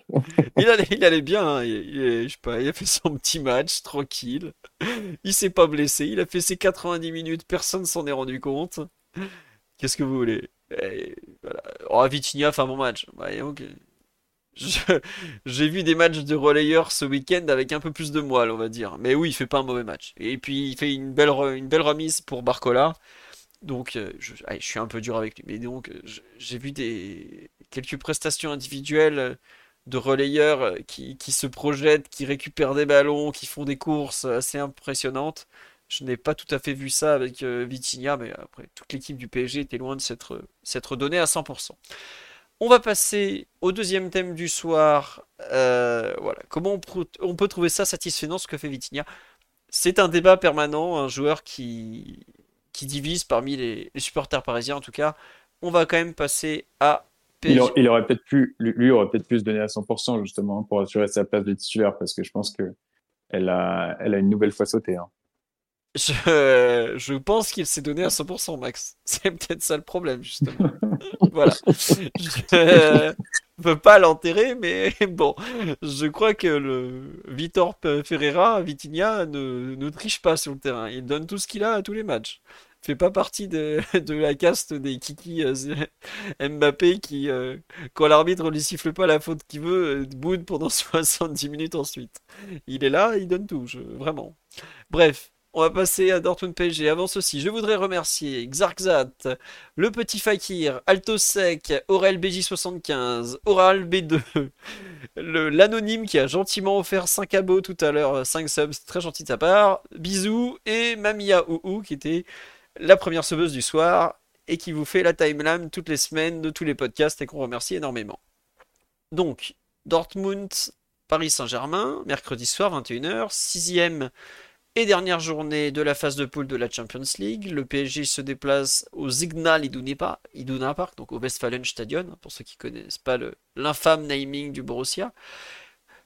Dortmund est déjà qualifié, ils ont 10 points, ils ont réussi à se qualifier euh, dès la cinquième journée en allant gagner 3-1 à Milan. C'est d'ailleurs la seule équipe qui allait gagner à Milan dans, la poule, dans la phase de poule. C'est aussi la seule équipe qui a gagné à Newcastle jusque-là.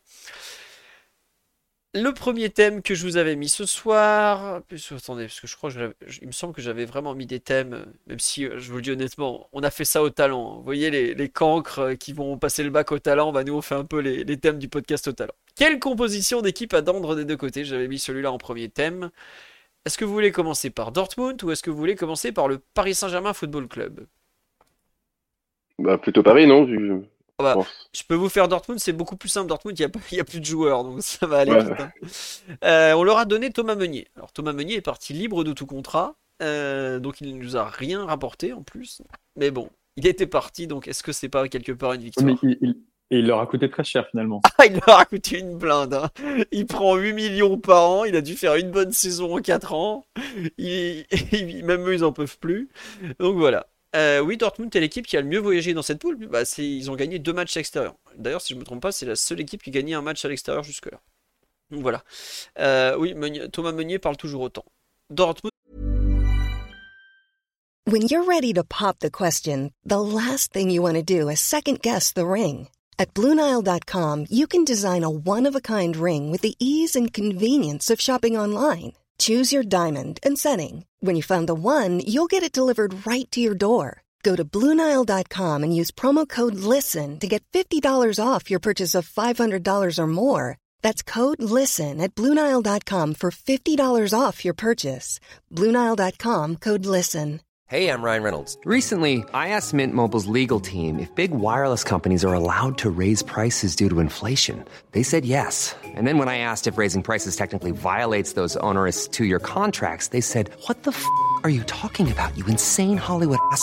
So to recap, we're cutting the price of Mint Unlimited from $30 a month to just $15 a month. Give it a try at mintmobile.com slash switch. $45 up front for three months plus taxes and fees. Promo for new customers for limited time. Unlimited more than 40 gigabytes per month. Slows. Full terms at mintmobile.com. Je, bon, je vais vous faire la compo rapide. Hein. Ils vont jouer normalement 4-2-3-1. C'est un 4-2-3-1 qui se rapproche d'un 4-3-3. Alors, dans les buts, l'excellent euh, Grégor Kobel, qui est d'assez loin peut-être pas d'assez loin, mais qui est le joueur majeur de, Dortmund cette saison. C'est pas celui dont on parle le plus, mais c'est pourtant celui qui rapporte le plus de points. La défense centrale sera composée de Mats Hummels dans l'axe droit et de Nico Schlotterbeck dans l'axe gauche, un gaucher et un droitier, donc c'est très simple. À gauche, ce sera en théorie Rami Bensebaini, l'international algérien qu'on a bien connu en, en France, qui est un joueur d'ailleurs qui a régulièrement marqué contre le PSG Crène, si je ne me trompe pas. J'ai en mémoire euh, au moins un ou deux buts de sa part.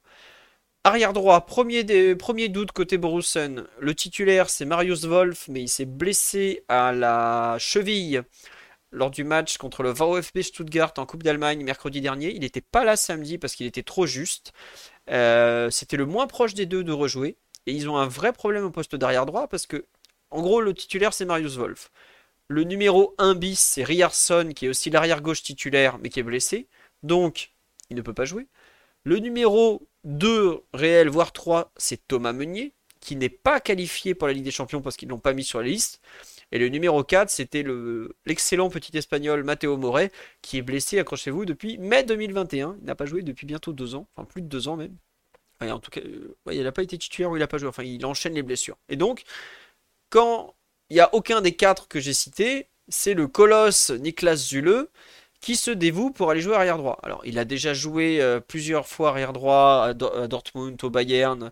C'est un joueur assez polyvalent, mais vous l'avez vu, c'est pas un joueur très rapide au, démarrage. Une fois qu'il est lancé, c'est un joueur très rapide. Je, crois que c'est aujourd'hui dans l'équipe un mec. Euh, Niklas Zule n'est pas un joueur rapide. Une fois, attention, Niklas Zule, une fois lancé, c'est un joueur très rapide.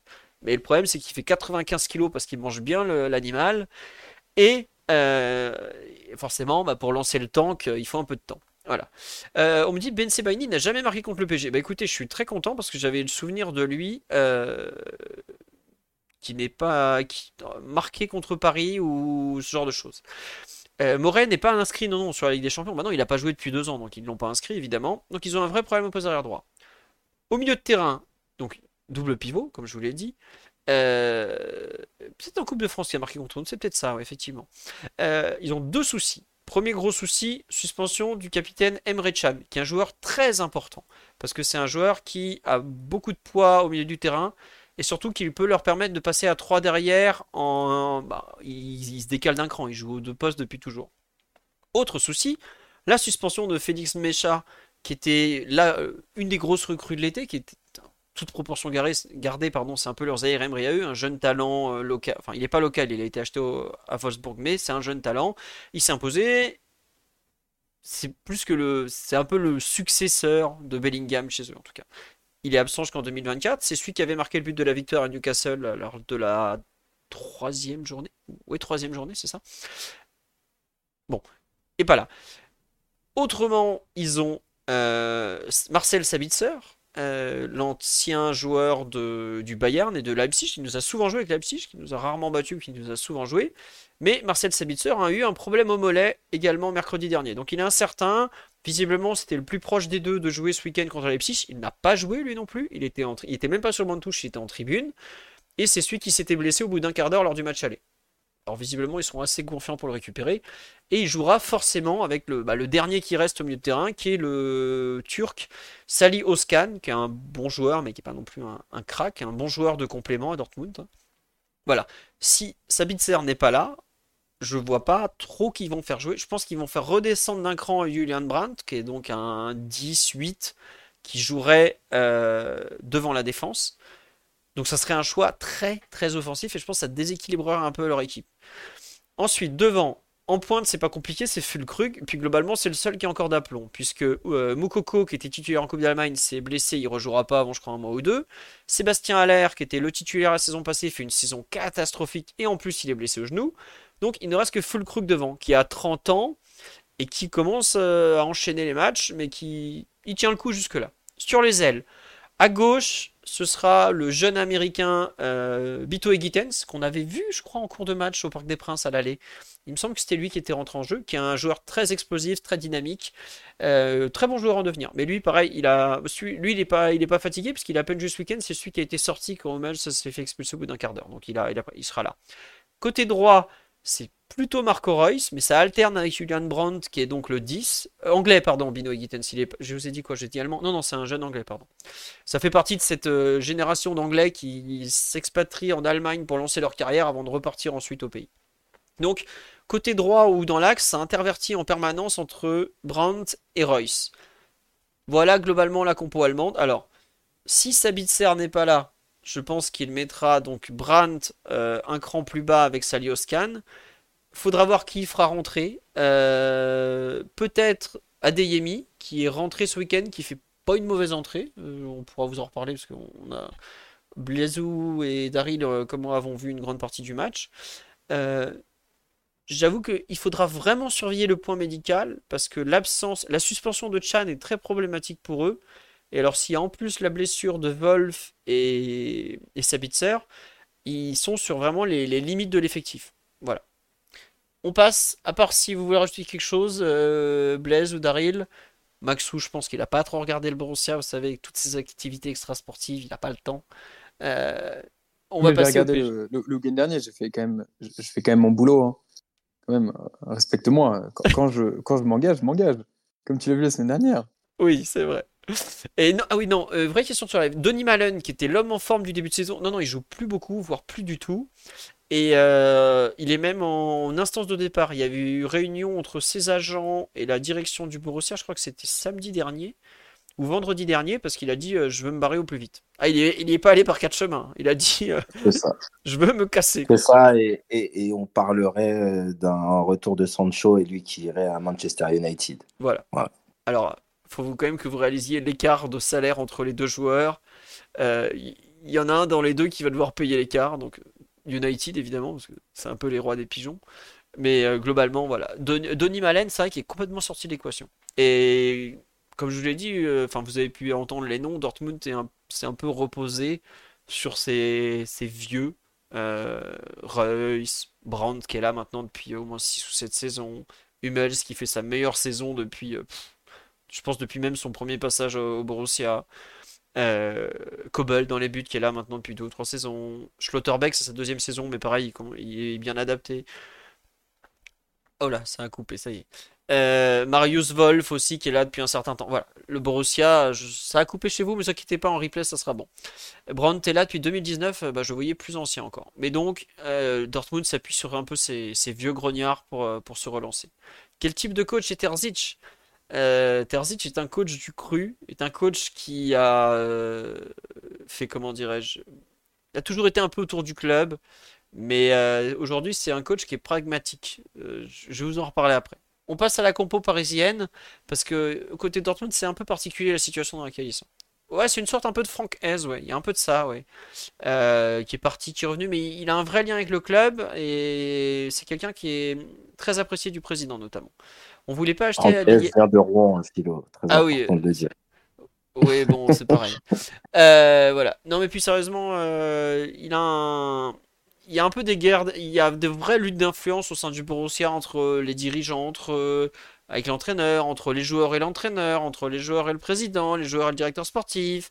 Il y a un des mecs que le directeur sportif avait nommé qui, qui vient de se barrer alors que c'était censé être un. Il, il y a les résultats qui sont, qui sont déjà qualifiés, sont très fiers de le dire. euh, Gna gna gna, la poule de la mort, on est qualifié à la cinquième journée. Gna gna. Mais ils sont aussi cinquième de Bundesliga. Euh, voilà, ça n'a plus rien à voir avec l'équipe de, de 2020. Non, non, faut, faut pas avoir cette image. Au contraire, aujourd'hui, Dortmund est une équipe euh, plutôt défensive. Alors, ça ça c'est un problème. Mais on va passer au PSG, on reviendra après sur ça. Qui veut se lancer sur la compo parisienne? Blaise ou... Bah Daryl, on t'a à peine entendu, vas-y, à ton tour. Dans les buts! Bon, alors dans les buts, euh, pour moi, ce sera clairement Donnarumma. Euh, on a évoqué l'éventualité Tenas après euh, son, match, sa bonne performance contre le Havre, mais bon, j'y crois pas une seule seconde. Donc voilà, ce sera le retour de Donnarumma à mon sens.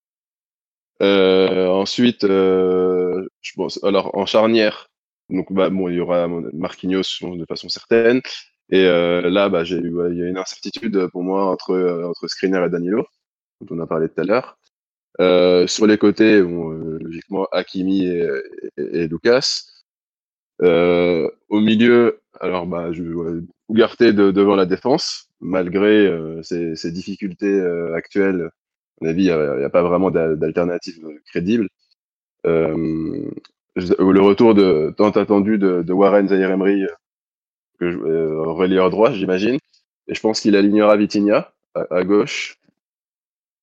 Et euh, ensuite en attaque, euh, alors bah, du coup je vois, Lee, bah, pour toutes les raisons qu'on a évoquées tout à l'heure, je vois Lee suppléer, suppléer Dembélé, Mbappé dans l'axe. Ça c'est clairement le sens de, des, de- des compositions de, Luis Enrique depuis depuis la deuxième mi-temps contre Newcastle, enfin depuis les 30 dernières minutes contre Newcastle. même là, ce week-end, quand Colomboigny est rentré, euh, il est rentré à gauche et pas dans l'axe. Et, euh, donc pour le dernier poste, les déliés gauche, bah, je pense qu'il y a, voilà, ça, se, joue euh, entre, entre justement et, Barcola. Donc je, vois, deux incertitudes vraiment dans, le 11. Donc une en défense centrale et, une poste délié gauche. Mais sinon, le reste me paraît assez clair. Je ne sais pas si vous partagez mon avis.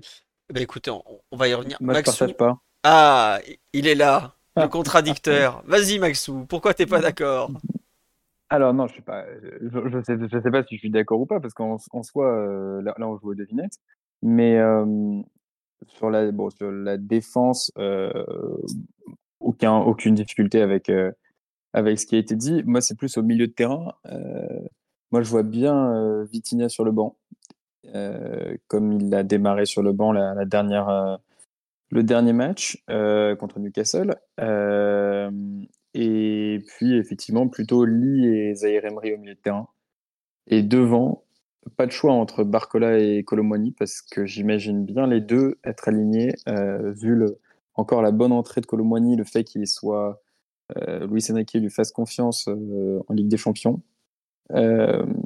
après, plutôt à droite, avec Barcola à gauche et Mbappé en pointe. Mais euh, évidemment, la, capacité des trois joueurs à évoluer aux, trois postes, euh, parce que comme le, nous le dit Luis Enrique, euh, Mbappé n'est pas un neuf, n'est pas cantonné à un rôle, mais bien, il a la, c'est la libertad. Et, donc effectivement, je, vois bien les, les, trois pouvoirs permutés. on a l'entrée de Colomboigny à gauche a été vraiment convaincante. Euh, Barcola, moi je l'ai dit, hein, j'aime bien aussi, euh, j'aime bien aussi à droite. Colomboigny est un joueur qui peut également évoluer, euh, évoluer à droite, évoluer évidemment dans, dans l'axe. Donc je et puis peut-être et puis tu peux défendre en, en 4-4-2 euh, en 4-4-2 avec cette cette composition avec Lee et, et, Barcola sur les côtés. Donc non, je j'imagine bien Luis Enrique se passer de de Victor Machado oui, Victor Machado, tu as raison. Blaisou, euh, est-ce que tu partages l'avis de, de Maxou? Nous sommes très où ce soir? Vas-y. C'est ça. Euh, oui, oui je, serai un peu plus sur la composition euh, proposée par Maxou, euh, du fait de la dynamique, du fait aussi de, des besoins, parce que une fois qu'on aura un peu euh, échangé sur les différentes options qu'on envisage, il y a aussi ce que sera le match. Et pour moi, euh, de par le profil de Barcola et de, de Colomwani, c'est vraiment un, une possibilité très forte parce que c'est un match où euh, je ne vois pas une des équipes euh, dominer 90 minutes l'autre, mais ce sera une histoire de temps fort et de temps faible. Et Barcola est capable de t'apporter quand tu subis parce que sur les actions de jeu, il fait les efforts, il est capable d'accompagner son latéral très très bas sur le terrain et puis de le remonter, remonter le ballon, soit en s'appuyant sur des joueurs, soit individuellement. Et puis Colomboigny, il y a le contexte, il y a le fait qu'il a toujours été aligné en Ligue des Champions et son entrée, son entrée décisive de samedi. Donc sur, sur, sur ça, euh, sur, sur l'attaque, je, je suis plutôt d'accord. Le fait que Vitinha ne soit pas présent sur un match comme celui-ci ne me surprendrait pas. Euh, on en avait parlé avant, avant Newcastle et tu m'avais dit, euh, tu m'avais dit ça et ça s'est, ça vérifié. Donc, euh, donc effectivement, je, je, partage bien la composition proposée par Maxou avec euh, le un, Danilo que j'incorporerais, mais je dois, j'avoue que j'hésite encore effectivement entre la, la, défense et le milieu de terrain. D'accord. Eh ben, écoutez, euh, j'avoue que même si j'ai tendance à être le premier à le mettre sur le banc je suis pas certain que l'ami Vitinha sera vraiment sur le banc. Euh, en fait, pour moi déjà il y a deux bases offensives, c'est euh, Mbappé devant et Barcola à gauche, qui sont aujourd'hui les ce qui me semble être les deux valeurs sûres du moment. Attention, on est très dans l'instantané en ce moment dans, la gestion de Lucien C'est pour ça que je dis bien du moment. Dès dimanche à Lille, ça peut être une autre affaire. Mais aujourd'hui, il paraît numéro 1-2. Le 3, évident, c'était Dembélé, mais il n'est pas là. Et en fait, je me demande si on va pas garder Lee à droite malgré tout. Euh, donc avoir Vitinha dans l'axe pour avoir euh, une, une vraie, enfin même deux vraies cartouches sur le banc avec Colomani, qui est vraiment très fort quand il rentre en jeu. Enfin, ce week-end, euh, je suis quand même allé rechercher, j'en ai même fait un article parce que il est décisif toutes les 30 minutes quand il rentre en jeu. C'est énorme. C'est vraiment des, gros stats de Joker quand même. Et je sais que Barcola fera pas tout le match. Et en fait, si Barcola ne peut pas faire le tout de match, le mieux pour le remplacer, ça sera, je pense, Colomani. Mais si tu mets Colomani au coup d'envoi, tu peux pas lui demander à la 70e de passer côté de Barcola, où tu vas devoir te gérer, bah, et aller aider le latéral et tout ça. Malgré tout, effectivement, euh, pour jouer Ben Sebaini, qui est quand même un latéral euh, très dur, très rugueux, qui se rapproche un peu du profil de, de Duverne, savoir que c'est autant un central qu'un latéral, hein, Ben Sebaini. Est-ce que tu as envie de revoir Lee? Je suis pas certain. Donc, mon doute, ce serait un peu euh, la gestion dans la longueur du match. Savoir que tu peux, pourras pas faire 90 minutes avec Barcola. hein, je suis, désolé. Il a jamais joué 90 minutes. C'est pas aujourd'hui qu'il va aller jouer en Ligue des Champions, quoi. Enfin, il a jamais joué au PSG, j'entends. Mais malgré tout, je vois pas qui tu peux faire jouer d'autre euh, que, euh, que Colomboigny à droite. Donc, je pense pas pour forcément pour les mêmes raisons que vous qu'on aura effectivement euh, Barcola, Mbappé, Colomboigny. Et si en fait en cours de match tu as besoin de sortir Barcola, bah, soit tu feras rentrer, soit tu feras monter d'un cran euh, Vitinha, soit tu feras rentrer peut-être Asensio, soit si t'es Ramos mené- aussi. quoi? Ramos. Ah, Ramos aussi, Ouais, si voilà. mené, tu, tu donnes une Voilà. configuration d'attaque-défense. Et tu passes Mbappé à gauche au pire. Si tu sens que tu as besoin peut-être de percussion, tout ça, tout ça, voilà. Euh, je. Je sais. En fait, le doute que j'ai peut-être, ce serait si on a donc cette attaque-là, est-ce que ça sera Lee ou Vitinha dans l'axe gauche? Je sais que quand on a Que ce soit Mbappé ou Barcola à gauche, il m'a semblé remarquer que euh, logiquement, peut avoir- préfère avoir un relayeur gauche-droitier pour faire des appuis remises. Pour que l'ailier gauche donne au, au relayeur gauche, il part en profondeur et le relayeur gauche, qui est donc sur son pied droit, a de très bons angles de passe pour trouver l'avant-centre ou l'ailier qui a fait l'appel. Voilà. Quand Lee est ce relayeur gauche, il est plus en difficulté pour faire cette passe. Alors après, si on veut savoir ces deux relayeurs en faux pied, ce que je comprendrais très bien, parce que ça t'aide aussi pour la sortie de balle euh, par rapport à, plein d'autres choses, ça me paraîtrait plus logique d'avoir Zaire Emery côté gauche, relayeur gauche, et Lee relayeur droit. Mais sur ce qu'il a fait en fin de match, alors faut se méfier de la fin de match de PSG Nantes, il n'a pas fait jouer Zaire Emery en relayeur droit. En revanche, il l'a fait sur d'autres matchs Ligue des Champions où il, il le mettait axe gauche par rapport au Garté. Moi, j'ai un vrai doute par rapport au Garté, je l'ai déjà dit, parce qu'on va avoir besoin de taille sur les coups de pied arrêtés. Et on peut pas dire que Ugarte gagne euh, beaucoup de duels. Donc j'ai un doute, est-ce que ce sera pas Danilo finalement devant la défense?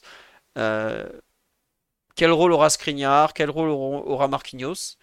Euh, J'ai vu tout à l'heure le Parisien qui a parlé du fait que le PSG s'interrogeait sur le fait d'avoir de la vitesse en plus derrière. Donc en sortant par exemple Danilo et Skriniar pour mettre Hernandez dans l'axe et Mukiele à, à gauche. J'avoue que je, je comprends pas trop pour le PSG le besoin de mettre de la vitesse en défense centrale, alors que justement en défense centrale, t'as pas besoin de vitesse. Tu as besoin d'un mec qui va aller euh, charbonner face à Fulkrug, lui mettre des petits coups parce que Fulkrug est un mec qui pèse énormément sur une défense, qui est excellent en pivot. Mais quand je vois que c'est l'ami Benjamin Carès qui a écrit l'article, qui est un excellent journaliste, je me dis que c'est quand même une, une information à sérieusement considérer. Donc, euh, est-ce qu'on ferait ça? J'avoue que je serais assez déçu qu'on aille mettre. Alors, je serais pas déçu de voir Lucas Hernandez dans l'axe parce que c'est un super joueur, mais c'est voir euh, Nordi Mukile côté gauche sur un match Ligue des Champions, j'avoue que j'ai quelques doutes. Ce serait étonnant de le voir euh, débuter à Dortmund alors qu'il n'a pas joué contre, il a pas joué contre Newcastle. Enfin, en tout cas, il n'a pas débuté contre Newcastle. Ouais, voilà. Là où justement il était attendu. Euh, C'est-à-dire qu'on on anticipait le Lucas dans l'axe et le Mukele à gauche, euh, comme, euh, comme contre Reims. Donc finalement, euh, moi, je, je, enfin, c'est pas du tout une option que j'envisage à partir du moment où tu as Fulkrug en face qui peut te, qui peut te fracasser.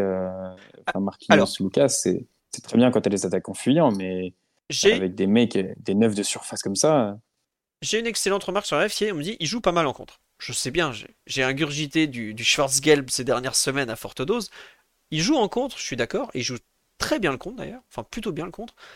Mais il cherche souvent justement ce gros point d'appui, qu'est Fulkrug devant. Si tu lui mets un mec qui est en mesure de dominer au duel, hashtag euh, Captain brésilien qui fait des sprints dans son salon.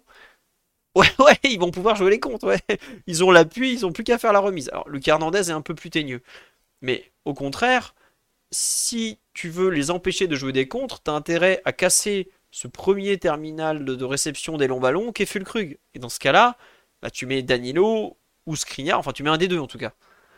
Euh, mais je suis pas sûr que euh, vouloir de la vitesse pour jouer les contres, d'accord, mais vu la façon dont Dortmund joue les contres, je suis pas certain que la vitesse soit nécessaire à cet endroit. Euh, plutôt que sur les côtés ou au milieu par exemple. Et oui, on est sûr que Fulkrug débute. C'est leur neuf titulaire depuis toutes les semaines. Oui, oui, c'est lui. ou alors il est blessé. Mais dans ce cas, je ne vois pas du tout qui vont mettre. Aussi peut-être Adeyemi en fausse pointe ou enfin où il ferait, il forcerait sur Allaire, je sais pas. Bref.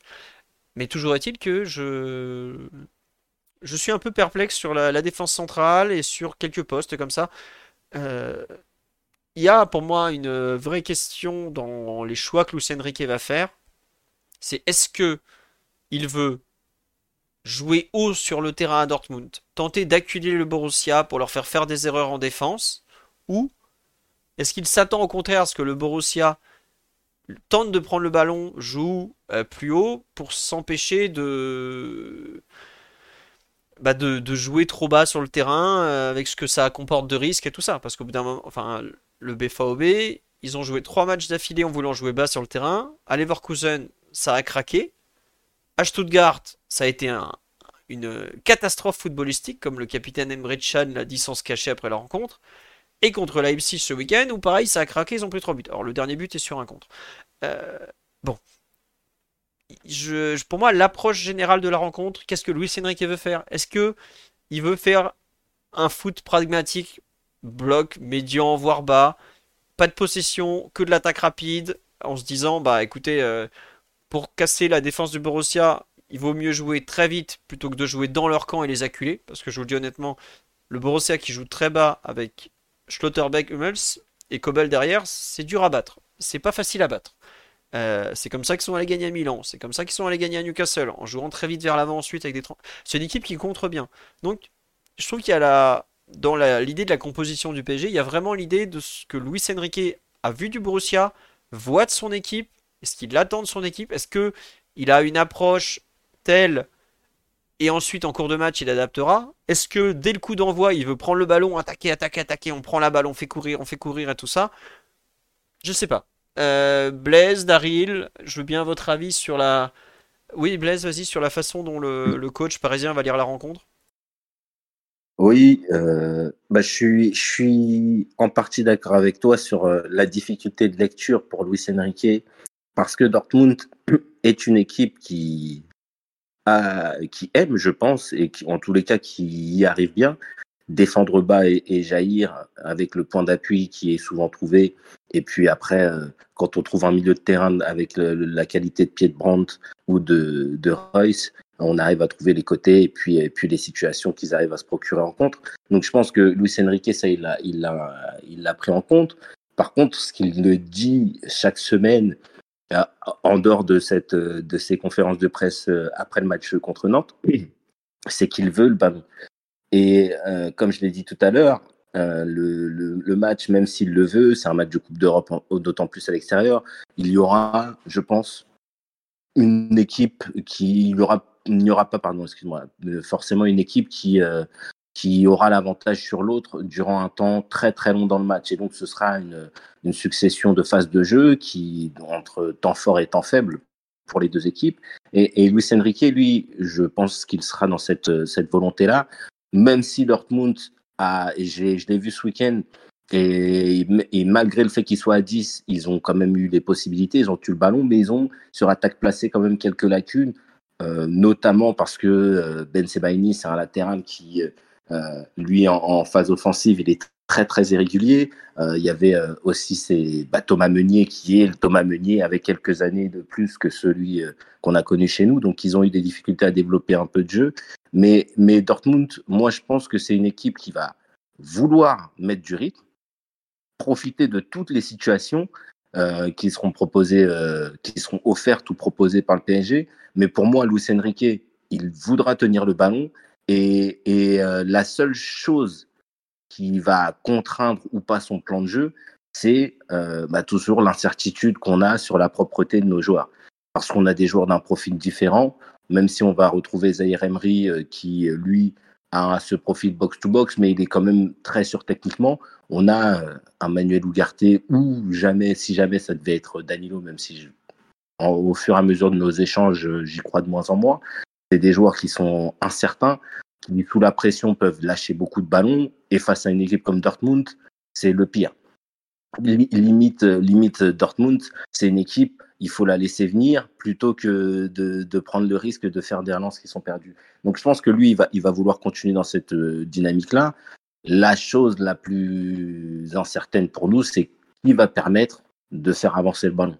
Et ça, par contre, on est sur un, schéma euh, et une difficulté d'analyse parce que pour moi, que l'on on, ait le ballon, qu'on joue le contre, on aura toujours ces difficultés avec des joueurs qui sont euh, irréguliers au moment de trouver vite et de donner vite dans les espaces pour les joueurs qui sont les plus rapides offensivement.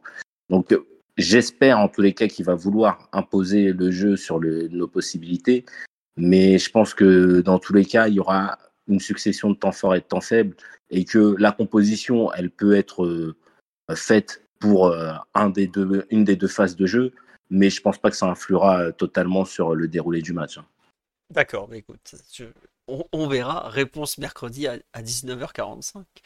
Euh, Daryl ou, ou Max sur un peu la- l'approche, euh, la compo parisienne, euh, ce que vous voulez. Oui, Daryl? D'accord, pas d'accord? Vas-y, on t'écoute. Ouais, bah non, bah, je, je suis complètement d'accord avec Blaisou. Euh, je pense que je, je serais très surpris que, que Luis Enrique, euh, dans le match euh, qui s'annonce bah, comme le plus important de, de la saison jusque-là, change, change son approche tactique. euh, il, il a été quand même assez clair sur euh, le fait qu'il était intransigeant par rapport à, à sa philosophie. Et donc, à mon avis, il reste vraiment en recherche euh, de, de, de contrôle. Il va chercher à avoir le ballon, à attirer euh, les, les, les temps de possession le, le plus possible. Euh, on va, à mon avis, voilà, vouloir euh, conserver le ballon dans le camp de, de, de Dortmund euh, et, euh, essayer de, euh, de, de, de, ouais, comme j'ai dit, d'é- d'étirer les temps de possession et de, vraiment les maintenir sous l'eau si possible. Donc ça, ça m'étonnerait. Et euh, c'est en ça que je vois. C'est pour ça que moi je pense qu'il va, il va aligner Vitinha à mon avis pour euh, parce que on va avoir besoin de, de, de ralentir le, le rythme du match, je pense, parce que la- l'atmosphère s'annonce chaude. Euh, Dortmund est une équipe euh, qui, il il l'a annoncé d'ailleurs, avec les déclarations, euh, que ce soit des joueurs ou des, des présidents. voilà, c'est, il y a, je sais pas, il y a peut-être pas une haine, mais euh, bon, ils, ils, ils, ils- ils nous apprécient vraiment pas. Le match aller est vraiment pas passé. Euh, où, euh, on a vu avec les déclarations de Hummels euh, sur le sur les, le penalty euh, qu'on a eu contre contre Newcastle, etc. Je pense que le, le fait qu'ils soient déjà qualifiés aussi va va les, va les libérer. Ils ont pas ils ont pas tant de choses que ça à perdre. Donc euh, ils vont, à mon avis, voilà, faire preuve d'une certaine agressivité, vouloir euh, mettre un, un rythme vraiment conséquent.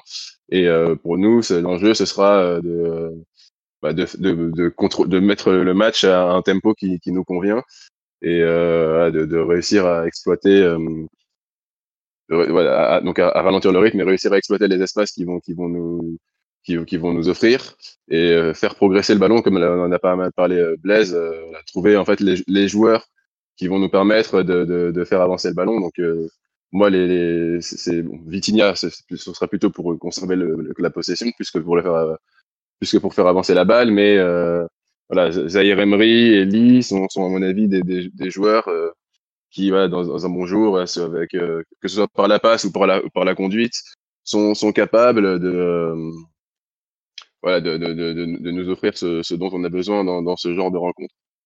Sur le live, il y a beaucoup de trucs. Oui, ils nous aiment pas de base. Non, mais là, ils nous aiment vraiment pas. Non. Après, ils nous aiment pas, mais vu leur situation en championnat, ils sont cinquième, ils sont déjà à 10 points de Leverkusen qui est leader. le match le plus important de la semaine pour eux, c'est limite celui de, de samedi à Augsbourg. C'est pas forcément le PG. Alors, ils sont à domicile, évidemment, ils veulent gagner, montrer, ouais, s'ils gagnent, ils font euh, 13 points sur 18 dans la poule de la mort. Ils peuvent éliminer le PSG, sachant que le PSG les avait éliminés en 2020. Ça ferait du bien aux têtes et tout ça. Euh, Dortmund est quand même dans une situation. Nous, on sait pas trop comment on va se placer en termes d'attaque, de comment euh, on va attaquer. la- Enfin, nous, on doit gagner. Mais ce que je veux dire, on sait pas si on va attaquer, jouer bas, tout ça. Dortmund, euh, pour reparler d'eux, ils sont dans une situation, dans un entre-deux absolument euh, gênant. C'est-à-dire que, comme je vous disais tout à l'heure, Terzic, le coach, est un entraîneur quand même plutôt pragmatique depuis quelques semaines. Il a vu qu'il avait des vieux derrière. Enfin, pas, que des vieux, mais des mecs lents. On va baisser le bloc et jouer un peu plus en contre. Le problème, c'est que tant que tu gagnes, ça passe. Mais là, ils n'ont pas beaucoup gagné les derniers matchs. Ils ont fait 1-1 à Leverkusen où ils ont joué comme ça, défensif, ils ont marqué, mais après ils se sont fait pilonner pour 70 minutes et ça a craqué. Ils ont voulu jouer ultra défensif à Stuttgart avec un 3-4-3 sorti nulle part. Ils se sont fait mais laver littéralement par le VFB et ils s'étaient déjà fait laver sur la même pelouse un mois plus tôt. Donc la tactique très défensive de Terzic, elle n'est pas du tout passée sur là. Et déjà au lendemain de ce match contre Stuttgart, il y a eu des échos. C'est sorti, je crois, c'est Sport Heinz. Ouais, les joueurs, ils se moquent de Terzic, ils comprennent pas pourquoi il joue aussi défensif. Là, le week-end dernier, redéfaite contre euh, euh, Leipzig. Et ce qui est paradoxal, c'est que le moment clé du match, c'est l'expulsion d'Hummels à la 15e minute. Elle donne raison à Terzic. Savoir que c'est sur un contre où Thomas Meunier, il y a un ballon vers l'avant, Thomas Meunier défile légèrement dans la course de Loïs Openda, qui va donc chercher un. Au début, on croyait qu'il y avait pénalty et carton jaune pour Hummels. Finalement, il n'y a pas pénalty, mais il y a carton rouge. Et il passe ensuite 75 minutes à 10 contre 11, où en jouant en bloc bas, ils se rendent compte que Leipzig n'est pas si dangereux. D'ailleurs, Leipzig ouvre le score sur un corner. Où Ben euh, ben Sebaini marque contre son camp. Euh, même à l'aller, ils avaient joué très défensif. Et si vous regardez le match aller, le PSG n'a pas non plus énormément de situations. Mais le problème, c'est que Terzic, il a d'un côté ses convictions profondes qui sont aujourd'hui mon équipe est meilleure pour jouer en contre, pour jouer un football qui va vite vers l'avant avec une défense basse parce que j'ai une vraie paire défensive performante et un gardien Kobel qui est fort sur sa ligne. Et de l'autre côté, il a son vestiaire qui lui demande de jouer plus haut sur le terrain, de jouer plus offensif. Ses dirigeants qui disent écoute, euh, t'es mignon, euh, t'es compos défensif, mais on est le Borussia Dortmund, on est un club offensif, on joue l'attaque, c'est comme ça chez nous, et tu le sais très bien parce que t'es un mec du Serail. Et je pense que côté Dortmund, ils ont une, euh, une vraie difficulté d'approche à résoudre qui est pas simple du tout. Parce que d'un côté, il y a la tentation de jouer bas, qui à mon avis est propre à l'entraîneur, et de l'autre, il y a l'entraîneur, il sait que si son vestiaire le lâche, parce que il continue de les faire jouer bas, tout ça, et ben en janvier, il est à la porte. Après, il a de la chance, c'est que Watzke, donc le grand président, n'aime pas changer les entraîneurs en cours de, de saison, sauf à la trêve, à la trêve hivernale. Parce qu'en en Allemagne, vous le savez, il y a une grande trêve. Enfin, vous le savez ou pas, mais c'est comme ça, il y a une grande trêve. Donc, je serais pas surpris que Dortmund nous propose une. euh, En fait, il n'y a pas d'entre-deux chez eux. Ce sera soit on joue l'attaque à fond, bah on est le Borussia, euh, on va montrer qui on est, on va leur marcher dessus sur le PSG. Soit, non, attendez, on a fait nos meilleurs résultats en jouant défensif. Ils ont besoin de gagner. On va pouvoir jouer des contres comme ça, donc on va rester tranquillement derrière. Et voilà. Alors, le problème qu'ils vont avoir, c'est s'ils prennent un but d'entrée, euh, dans ce cas-là, le plan il se retrouve dans la même situation contre Leipzig. Mais contre Leipzig, pour ceux qui ont vu la rencontre, qui, qui en dit à la fois beaucoup et très peu du Borussia, parce que c'est une situation un peu particulière, de jouer 75 minutes à 10 contre 11. Euh, c'est pas une équipe qui a abandonné son coach jusque-là. Au contraire, à la 95e, ils frôlent le 3-3 alors qu'ils ont joué bah, tout le match à 10 contre 11. hein. Mais euh, il y a beaucoup de tensions internes, beaucoup de ci, de ça. Euh, ils ont joué assez offensif contre Newcastle. Chez eux, oui. À Newcastle, ils ont joué beaucoup de contre surtout. Ils ont été très bons en contre d'ailleurs. Donc, euh, l'approche parisienne est aussi beaucoup alliée au, contexte de l'équipe d'en face. Faudra voir un peu les déclarations de Terzic demain en conférence de presse, qui à mon avis seront très intéressantes. Il donnera en théorie des nouvelles des blessés, hein, donc ça, on, verra à quel point il ment, parce que ça reste un. Il ment pas autant que Diao de Newcastle, mais il- bon, des fois il balance un peu des saucisses. Euh, je pense qu'il y a vraiment la, l'adversaire qui est euh, quand même chez lui, qui visiblement, ce qu'on m'a dit sur live, il n'a pas perdu à domicile en Ligue des Champions depuis deux ans, euh, est un, point à vraiment considérer dans ce que le PSG va pouvoir produire. Parce qu'il y y a la volonté parisienne. Il y a Colomoni qui dit c'est la finale, match de notre vie, tout ça, tout ça. Bon. Mais il y a aussi ce que l'adversaire te donne, te laisse espérer. Si Dortmund joue le match, le couteau entre les dents, parce qu'ils disent ouais, on va absolument les taper, tout ça, ça te complique un peu ta rencontre. Moi, je suis honnêtement, je pense que s'il y a 2-0 à l'heure de jeu, ils déconnectent dans leur tête en face. Ils vont dire écoutez, on a un match samedi à Augsbourg, si je me trompe pas. On peut pas trop se permettre de, se mettre encore minable. On vient de jouer 75 minutes à 10. Faut savoir qu'ils ont fini samedi, mais éreinté. Il y a une, une image, je crois, vers la 85e minute où on voit Julian Brandt, les, les, mains sur les genoux en train de se tirer le short, euh, enfin, pour tenter de reprendre son souffle. Bon, on verra. Mais je suis un peu. Euh, je me demande vraiment quelle va être notre approche, mais surtout quelle va être leur approche. Voilà. Comme on dit sur live, il faut aussi mettre le 2-0, je suis d'accord. Euh, mais en théorie, euh, si tu veux aller gagner, si tu des vraies ambitions, tu... enfin, il y a des équipes qui ont mené de deux buts cette saison à Dortmund. Hein. Le, Bayern, ils sont arrivés, ils leur ont mis 4-0. Il n'y a pas eu le début d'un doute. Hein. Euh, voilà. Oui, physiquement, c'est une équipe qui met beaucoup d'impact au milieu, forcément. Mais le milieu le plus physique, c'est Emre Can, il sera pas là. Marcel Sabitzer, c'est un milieu qui a un gros volume de course, un volume de course, mais alors monstrueux. Il est pas fait pour jouer chez nous, hein, vous, je vous le dis tout de suite. Il frappe de loin et il court beaucoup, donc il n'y a rien à faire au PSG celui-là. Mais euh, voilà, Salio Chan, pareil, c'est un joueur un peu intense, qui est capable d'avoir du, poids physique. Euh, c'est pas l'équipe la plus physique d'Allemagne. Hein. Bah, je vous dire un truc très simple. Au match aller, Vitinha, il a existé. À partir de là, c'est un bon indicatif. Hein. Euh, il y a des équipes ils n'ont pas la densité physique de, Newcastle qui aligne euh, Joe Ellington, et Longstaff, par exemple. C'est pas ce genre d'équipe. Mais c'est une équipe allemande, ils vont beaucoup courir. Euh, ils sont capables de vraiment nous, user sur la durée. Mais je suis pas sûr que cette équipe elle puisse euh, jouer 90 minutes de football de Ligue des Champions si ça tourne mal pour elle au départ. Voilà. Blaise Daril euh, peut-être que vous voulez compléter. Ce... Oui, Blaise, euh, il me semble que tu as regardé le, Dortmund-Leipzig de samedi aussi, toi d'ailleurs. Oui, oui.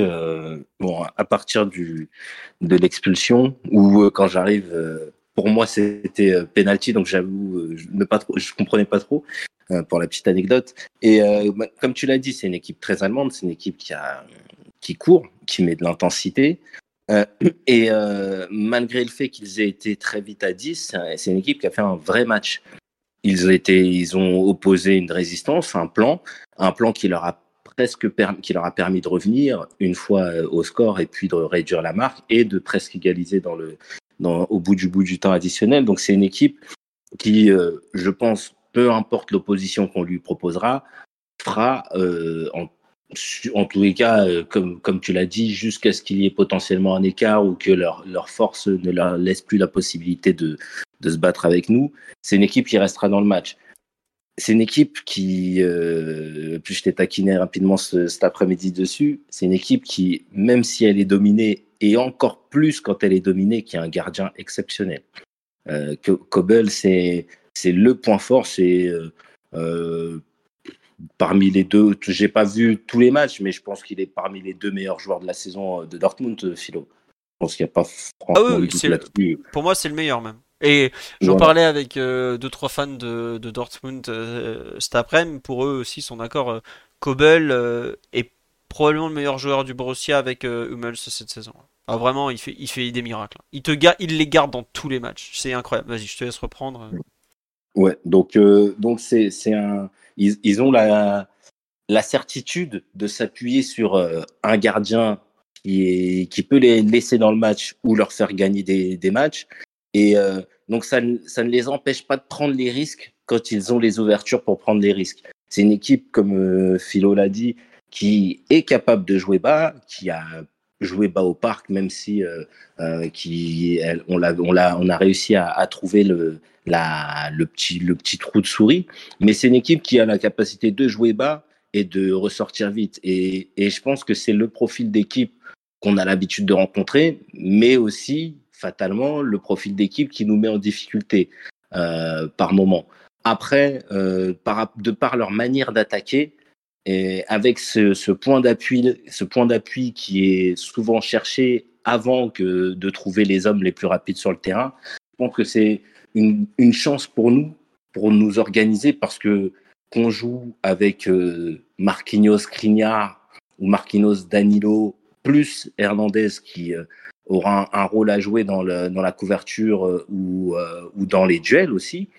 Et je pense qu'on a les réponses. On a les réponses pour, pour en tout cas sur les premiers ballons être présent. Après, ça va être notre capacité à être aussi présent sur les seconds ballons parce que là, Dortmund, et, et même s'il y a des absences dans leur milieu de terrain, je m'attends à ce qu'ils gardent le même dynamisme pour les jouer et pour trouver euh, les, joueurs libres.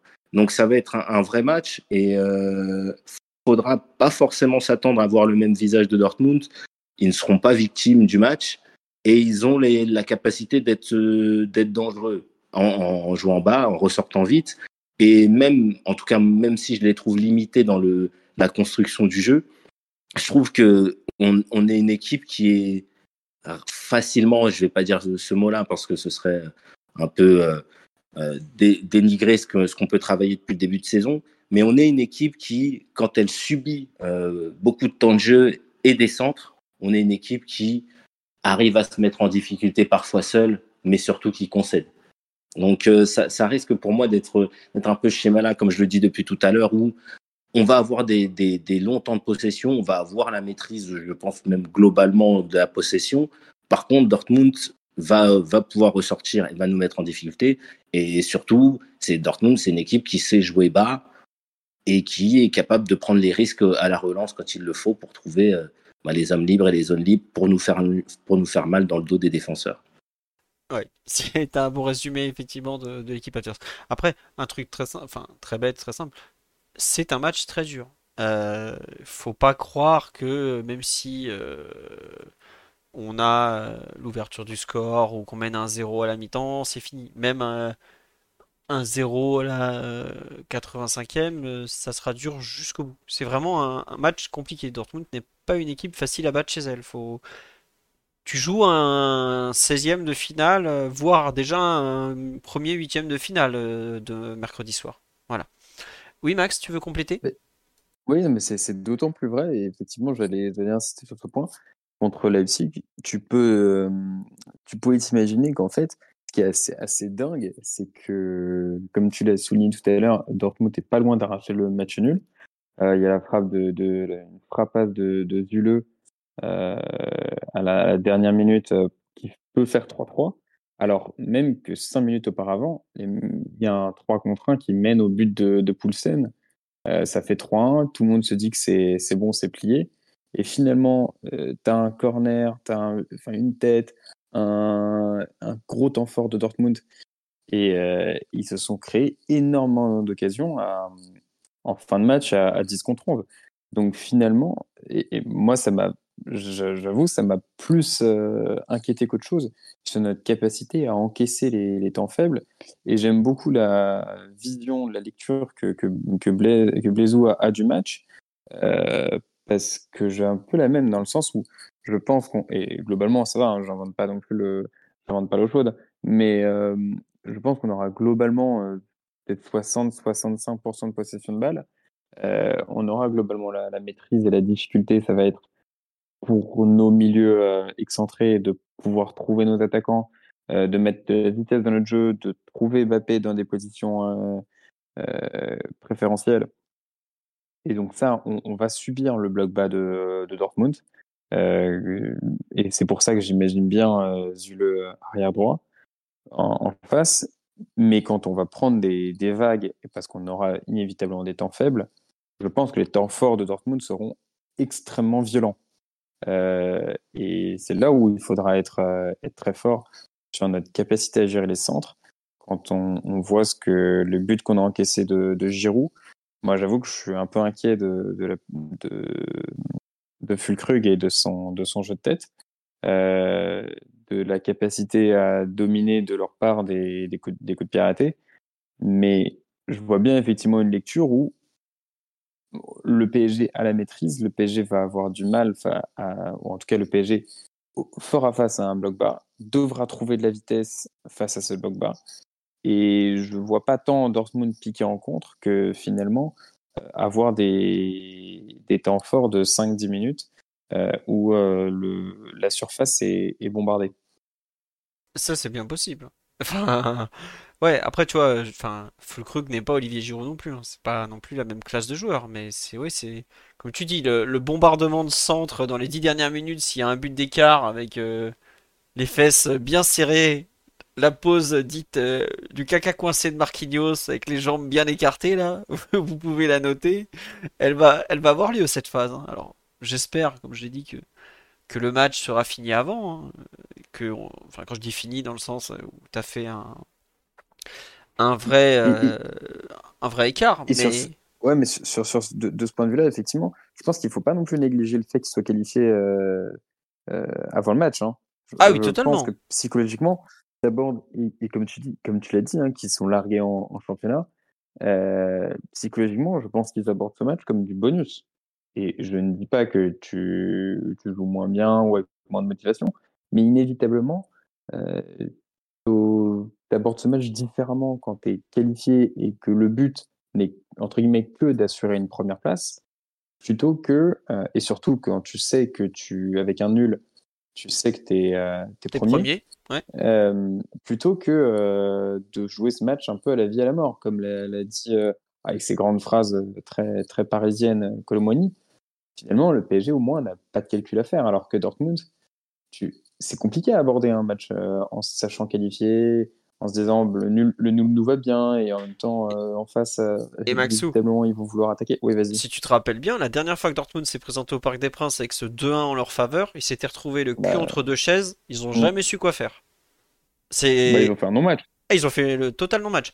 Après je pense pas que devant leur public demain ils feront un non-match et tout mais c'est pas comme tu dis c'est pas une situation si facile à gérer et encore moins vu leur situation en parallèle euh, tout ce qu'ils ont à gérer en interne, les soucis, les dissensions coach, entraîneur.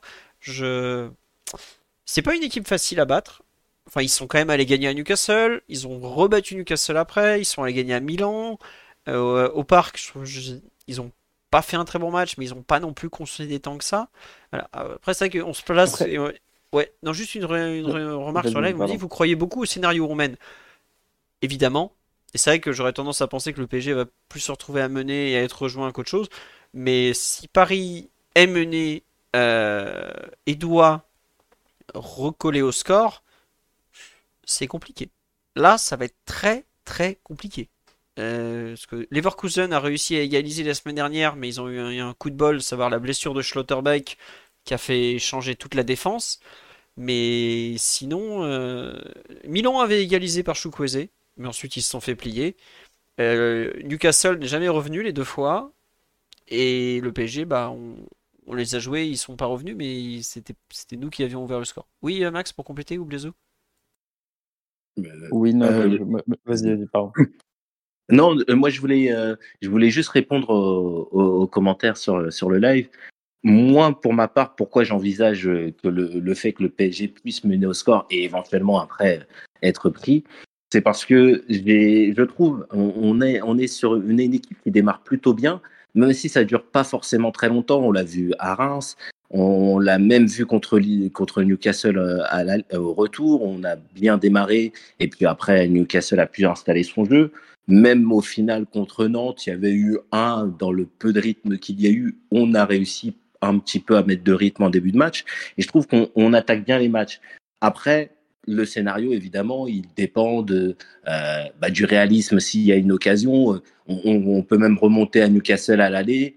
Euh, le match, on le perd 4-1. Je suis absolument pas sûr qu'on le perde. Je dis même pas le, le gagner, mais le, perdre si Ousmane Dembélé met, la première occasion. on a souvent des, opportunités et des, des, moments de match très tôt, euh, très tôt dans ceci qui nous permettent d'envisager que le PSG puisse mener au score. Après, euh, bah, comme Maxou l'a dit, quand euh, Dortmund va, avoir ses temps de possession et ses temps forts, ça va pousser très fort. Voilà. Mais voilà pourquoi moi j'envisage que le PSG puisse être devant au score, et notamment très tôt dans la partie. Bon, écoute, on, va, on nous le souhaite en tout cas, comme le dirait un, un célèbre intervieweur. Euh, pour finir, parce qu'on a quand même, ça fait quand même une heure et quelques, un peu moins d'une heure, mais on a quand même déjà beaucoup parlé. Euh, c'est vrai que le contre-exemple, Milan-Paris, on a, on a marqué hein, vite. hein. Bon, le problème, c'est qu'on a encaissé dans la minute qui a suivi, c'est tout. On nous dit le gros danger pour nous, ce sont les coups de pied arrêtés défensifs. Ce qui est assez caractéristique de Dortmund, c'est qu'ils sont très forts pour marquer, mais ils sont aussi très forts pour encaisser sur ce genre de coups de pied arrêtés. Corner, coup franc excentré, tout ça. Euh, bon, à voir. Euh, j'ai mis d'autres clés du match. Euh, Daryl, Blaise, Max, est-ce que vous voulez rajouter quelque chose? Ou pas?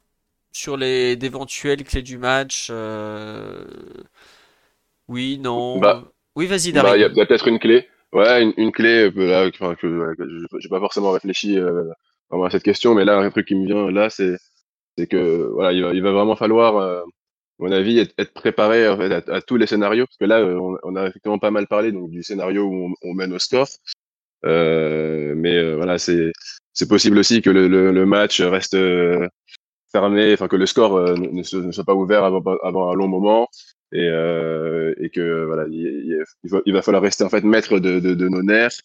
Et voilà, c'est un, match, bah, comme le, que l'a dit, c'est quelque chose à gérer comme une finale. Quoi. C'est vraiment donc, euh, être, euh, être bon sur les temps forts et temps faibles, comme, comme d'habitude en Ligue des Champions. Donc limiter le plus possible les, les erreurs euh, quand, quand on va subir, mais aussi euh, garder, euh, garder notre calme et de, de la maîtrise, peu importe, peu importe le scénario. Même si voilà, on, on encaisse un but en début de match, par exemple, euh, scénario catastrophe, faut, voilà, faut rester, faut pas, faut pas paniquer, faut rester de- sur le sur le plan de jeu et euh, et, et- et vraiment euh, élever notre notre niveau de, de concentration euh, par rapport à ce qu'on a pu montrer euh, lors de nos précédents matchs à l'extérieur. Par exemple, là, on a parlé tout à l'heure du, du but de Giroud contre Milan, euh, où il y a, il y a de la déconcentration, on arrête à moitié de jouer. Euh, on a pris un peu le, le même genre de but contre Newcastle aussi. Voilà, ça, c'est des trucs qui sont qui sont pas possibles sur sur une rencontre pareille.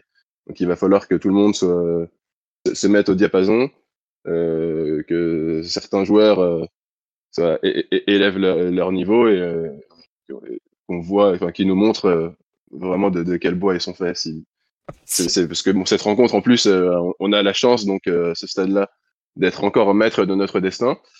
Et euh, donc, c'est quelque, c'est, il faut la saisir. J'ai envie de te dire, j'espère qu'on est plus boîte cagette qu'Acacia. Ou le contraire, pardon, mais j'ai un peu des doutes sur certains joueurs. On verra. Oui, Euh, on, on verra. Mais, on verra. mais ouais. voilà, il y a, par, par exemple, euh, voilà, Mbappé, c'est un match pour lui euh, où il va, il va falloir. Bon, il a déjà, il a, il a déjà largement euh, prouvé au club. Mais voilà, c'est, le moment euh, sur cette phase de poule qui est un peu euh, mi-figue, mi-raisin de, de sa part. Et euh, après, en plus, là, le, c'est bien économisé contre Nantes. C'est, c'est sur ce genre de prestation qu'il doit montrer qu'il est un joueur très supérieur à, à tous les autres qui seront présents sur la pelouse. Oui, non, mais oui. Bah, c'est finalement une clé qu'on n'a même pas abordée. Oui. Et pourtant, c'est peut-être la clé la plus importante du match. Euh, et c'est un duel. euh, tu- on a beaucoup parlé de, de Kobel, qui, qui est un excellent gardien. Mais finalement, euh, en face, il y a peut-être un, un excellent attaquant. Euh, voilà, c'est un résumé un peu succinct, mais et, et tout à fait limitatif. Mais finalement, la clé du match, globalement, il a, on va dire que Kylian Mbappé a peut-être 60-70% du résultat du match dans ses pieds et dans sa tête. Euh, c'est incroyable à quel point, enfin, ça c'est rare qu'un un joueur ait autant de pouvoir de décision dans un match, mais finalement, euh, c'est un peu triste d'une certaine manière, mais euh, finalement, voilà, c'est comme, euh, comme l'a dit Daryl, c'est son match. Euh, évidemment qu'il a prouvé, mais le passé n'importe plus, euh, en tout cas n'importera plus euh, mercredi 21h. Et euh, il aura deux heures pour montrer que, cette saison n'est pas vaine euh, et que cette saison, on doit pouvoir compter sur lui comme, comme un leader, comme le capitaine qu'il a voulu être ou qu'il voudrait être. Et l'occasion qu'il a eu contre la fond, je suis désolé, bah, il faudra la mettre au, il faudra la mettre au fond s'il a la même. Et, voilà, donc être, être il, il, a l'occasion, en tout cas, après une phase de poule un peu mi-figue, mi-raisin, d'être, de tout faire basculer et de permettre au PSG, pour la première fois depuis un moment, de finir premier de sa poule. Donc, et, finalement de réussir sa première, sa première partie de saison. Parce que ce match-là déterminera le fait de savoir si le PSG a vraiment réussi sa première partie de saison. Soit elle peut être honnêtement euh, de très très bonne facture en cas de victoire. En cas de non-victoire, peu importe ce qui se passe dans l'autre match, euh, on peut aussi, entre le moyen, correct, et le euh, tout à fait médiocre. Ouais, comme tu dis, le, tout à fait médiocre. Bon, on, va, on espère qu'on va éviter ça. Qu'est-ce que je voulais vous dire? Bah, je, crois qu'on a fait le tour. Non, une personne qui me dit effectivement que les, changements, tout ça, oui, le PSG a l'avantage d'avoir un banc euh, beaucoup plus profond que Dortmund sur ce match avec les absents du, BFAOB. Euh, j'espère qu'on saura en profiter. Je pense notamment au milieu de terrain. Je pense euh, sur les postes de latéraux notamment. Ils vont peut-être être, justes. En attaque, il faudra voir le, groupe qui sera retenu, tout ça. En attaque, il y, a quand même des joueurs hein, entre Adeyemi, Malen, Reina.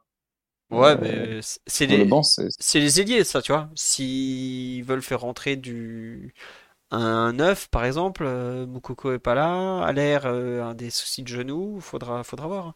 Et moi, surtout, je, redis, c'est au milieu du terrain, Sabitzer au scan, euh, il n'y a plus grand monde derrière après. Hein. Et en plus, ce qui est marrant, c'est que les absences de, certains joueurs vont possiblement priver l'équipe de Dortmund de Youth League de bons joueurs pour jouer contre le PSG. Notamment euh, Paris Brunner, qui avait été euh, champion du monde du 17 il y a quelques jours, en dominant la France en finale, sera normalement sur le, banc des pros et devrait pas jouer avec l'équipe U19 en milieu d'après. On va voir. Mais effectivement, le PSG a quand même des, bonnes cartouches. Euh, on n'en a pas parlé, mais Ramos, Asensio, éventuellement Colomani s'il n'est pas titulaire. Euh, probablement, euh, enfin, possiblement un des deux entre Vitinha et Eli. Bon. Carlos Soler, Mukiele, on sait jamais. Euh, on nous dit est-ce que le PSG se tiendra au courant de ce qui se passe dans l'autre match? Je pense qu'il y aura une personne sur le banc qui sera au courant. Est-ce que les joueurs vont être tenus au courant? Je pense pas parce que tenir le. Pourquoi faire, Ouais, voilà. Excuse-moi. Mais pourquoi faire? Parce que en, réalité, bon, on a, on a deux, enfin plusieurs scénarios qui nous mettent, euh, qui nous mettraient en huitième de finale.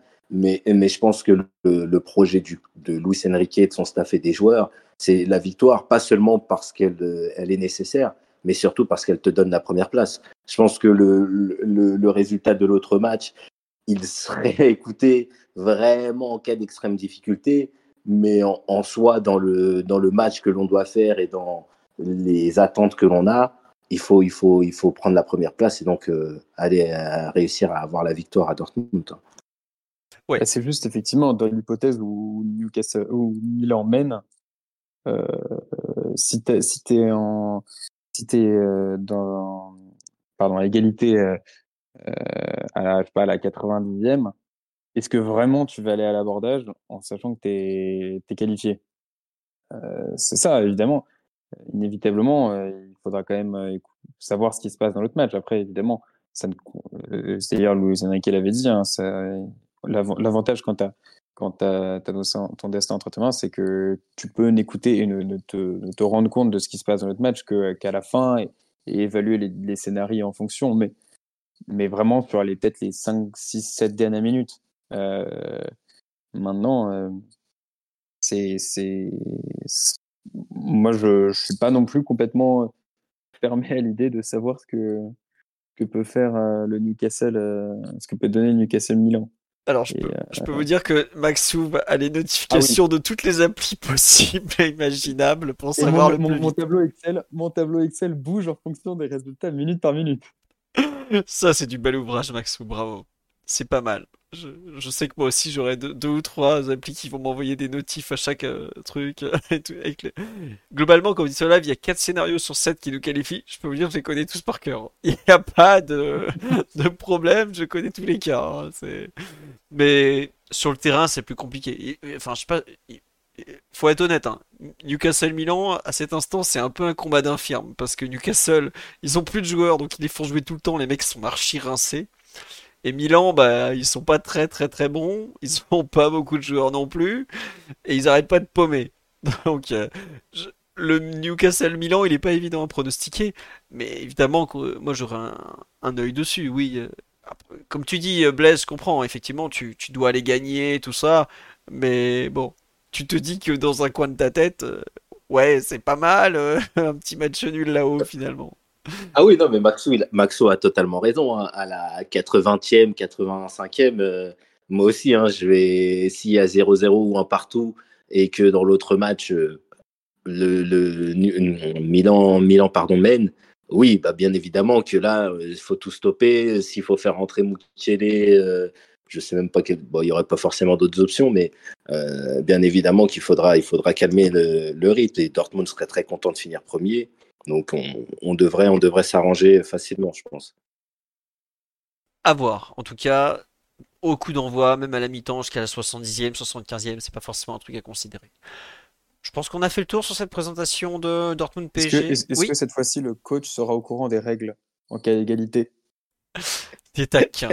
C'est plus simple cette année. Attends, l'année dernière, fallait chercher le huitième critère et tout. Euh, C'était compliqué, mais bon. Est-ce qu'on aura un arrangement un peu douteux entre Benfiquista et, et joueurs de Haïfa? Mais- On ne sait pas. Mais par contre, Maxou soulève un, un point, même si on- Dortmund là serait aussi concerné, et c'est pas vraiment sur le match, mais euh, avec les protections. Dortmund, ah oui, non, mais Bayern va finir premier. Ouais, euh, donc oui, Dortmund euh, deuxième peut les intéresser, non? Je Je sais sais pas. pas. Ils auraient quand même euh, beaucoup de gros clubs à affronter euh, s'ils étaient deuxième. Alors ils éviteraient le PSG et le, Bayern, hein, évidemment. Mais euh, je suis parti voir en cours de podcast les joueurs qui sont sous la menace d'une suspension chez eux pour le huitième, parce que ça peut compter s'ils sont déjà qualifiés. Et il n'y a qu'un seul joueur, mais il est très important, c'est Schlotterbeck. Donc euh, à surveiller sur durant la rencontre si le Borussia par exemple ne sort pas Schlotterbeck par exemple pour se dire on va éviter de le cramer pour le huitième aller. Voilà. Oui. Euh, et chez nous, chez nous, chez nous, il y a, il y a qui? Oh là Parce qu'il doit commencer à y avoir pas mal de monde. Lucas Hernandez, Achraf Hakimi, Milan Skriniar, Emmanuel Ugarte. Il y en a beaucoup chez nous. Il y en a beaucoup. Après, euh, On a compris. On a compris si on va en vite. Enfin, dont on a compris pour le prochain tour, que ce soit en Europa League ou, ou en Ligue des Champions, il y aura le match aller, je pense, il y aura des absents. Alors, il y a un oiseau de mauvais augure qui me demande si j'ai le tirage, les tirages éventuels de pour l'Europa League. En fait, en Europa League, on se récupérerait les En- deuxièmes. En 16e. Ouais, ouais, euh, tour de barrage. Alors, ce serait les deuxièmes. Donc, groupe A, ce serait, pour l'instant, on ne sait pas encore, ce serait West Ham ou Fribourg. Groupe B, ce serait soit Brighton, soit l'OM, donc on peut pas jouer l'OM parce qu'ils sont français. Groupe C, ce serait le Betis, les Rangers ou le Sparta Prague. Groupe D, ce serait le Sporting. Groupe E, ce serait Toulouse ou l'Union Saint-Gilloise. Donc pas Toulouse. hein. Groupe F, pas les adversaires. hein. Stade Rennais ou Villarreal, donc euh, forcément Villarreal, hein. surtout que Villarreal a perdu, il y a pas un match en, en retard, donc ce serait, je crois, pratiquement sûr que ce serait eux. Groupe G, AS Roma ou Slavia Prague. Et enfin, groupe H, accrochez-vous, Karabag ou Molde. voilà. Euh, On n'a pas le droit de jouer ce genre de coupe, je suis désolé. Donc- non, mais donc il faut, il faut gagner. Je suis désolé. après, euh, je vous le dis, hein, euh, West Ham, c'est pas si facile à jouer. Je dis ça, ils ont pris 5-0 contre Fulham ce week-end, donc c'est pas Je laisserai Daz de dire ce qu'est ce qu'est cette équipe actuellement. Non, non, mais bon, euh, c'est vrai que les, le tirage fait pas, fait pas rêver, hein, mais c'est pas si facile de gagner l'Europa League quand tu es reversé la Ligue des Champions. Donc, pour euh, Daz et, Blaise, qui sont des forumers de culture précise, le savent, j'ai fait l'historique. Et globalement, il y en a un sur trois des reversés de la Ligue des Champions qui va au bout en, Europa League. On est dit PSG Karabakh, c'est le déclassement. Bah, c'est pire que ça. Euh, L'Athletic, Athletic Bilbao n'est pas en Europa League, si je me trompe pas. Euh, Non. et l'Atlético est déjà qualifié, si je ne me trompe pas. Il me semble qu'ils sont déjà qualifiés, puisqu'ils sont une bonne Mais même en équipe. tant que premier de poule, hein. Ouais, je crois que l'Atlético, ils ont tout validé déjà. Très bonne équipe, l'Atlético, cette saison. Toujours aussi chiante à jouer. hein. Enfin, de nouveau, vraiment pénible à jouer pour le coup. Voilà. On dit la Romane Mourinho qui gagne un 0 au parc, but de Lukaku. Et attendez, mieux que ça, but de Paredes ou de Renato Sanchez, parce qu'on serait capable de pas avoir mis de clause pour pas qu'il joue. On verra. Allez, on nous dit à jeudi pour le podcast Thérapie de groupe. Écoutez, ce sera le podcast à la vie à la mort. Ce truc que je peux vous dire, c'est que on le débriefera jeudi, probablement 22h. Si on perd et que Milan fait match nul, c'est bon. Oui, c'est bon. C'est un des cas où le PSG est toujours deuxième. Euh, ça t'es- fait au partie. taquet- t'es au taquet, t'es- Ah, je suis, j'ai tous les cas dans ma tête. Je, je fais toutes les, toutes les trucs. J'ai, là, on m'a même envoyé un mec Des a-. Le, le chauve, le chauve de l'UFA, là, c'est toi. Ah bah là, je, je suis l'escroc de l'UEFA, il n'y a pas de doute. hein. N'oublie pas, Max, à l'UEFA, on est escroc avant d'être chauve. C'est la c'est pour prendre les trucs dans l'ordre. La qualité numéro un, c'est est-ce que t'es douteux, et après on passe à la capillarité. Faut faire les choses bien. Allez, sur ce, je voudrais remercier quand même Dudux XTX, Benito7778P, Mirai Lorenzo, JP Sorin et Okozilla pour les subs pendant la, présentation de Dortmund PG. Je me suis permis de faire passer l'analyse footballistique avant les subs. C'est un peu un truc euh, courant dans le podcast. Ne le prenez pas mal. En tout cas, merci beaucoup pour votre fidélité, tous vos messages, etc., etc. On se retrouve donc bah, dès demain sur le site, euh, dès jeudi en podcast, et euh, on, vous souhaite un, un très bon match à tous. Voilà, ciao ciao tout le monde, bonne soirée, bonne nuit, et à bientôt. Ciao. Ciao. Salut, ciao. Au revoir à tous, vive l'open source, et appréciez quand même ces 2 heures, euh, 14 minutes et 8 secondes que Maxou nous a attribué. C'est vraiment quelque chose qui devrait vous toucher autant que ça me fait plaisir. Je t'envoie la facture ou. Even on a budget, quality is non-negotiable. That's why Quince is the place to score high-end essentials at 50 to 80% less than similar brands. Get your hands on buttery soft cashmere sweaters from just 60 bucks, Italian leather jackets, and so much more. And the best part about Quince, they exclusively partner with factories committed to safe, ethical, and responsible manufacturing. Elevate your style without the elevated price tag with Quince. Go to quince.com slash upgrade for free shipping and 365-day returns.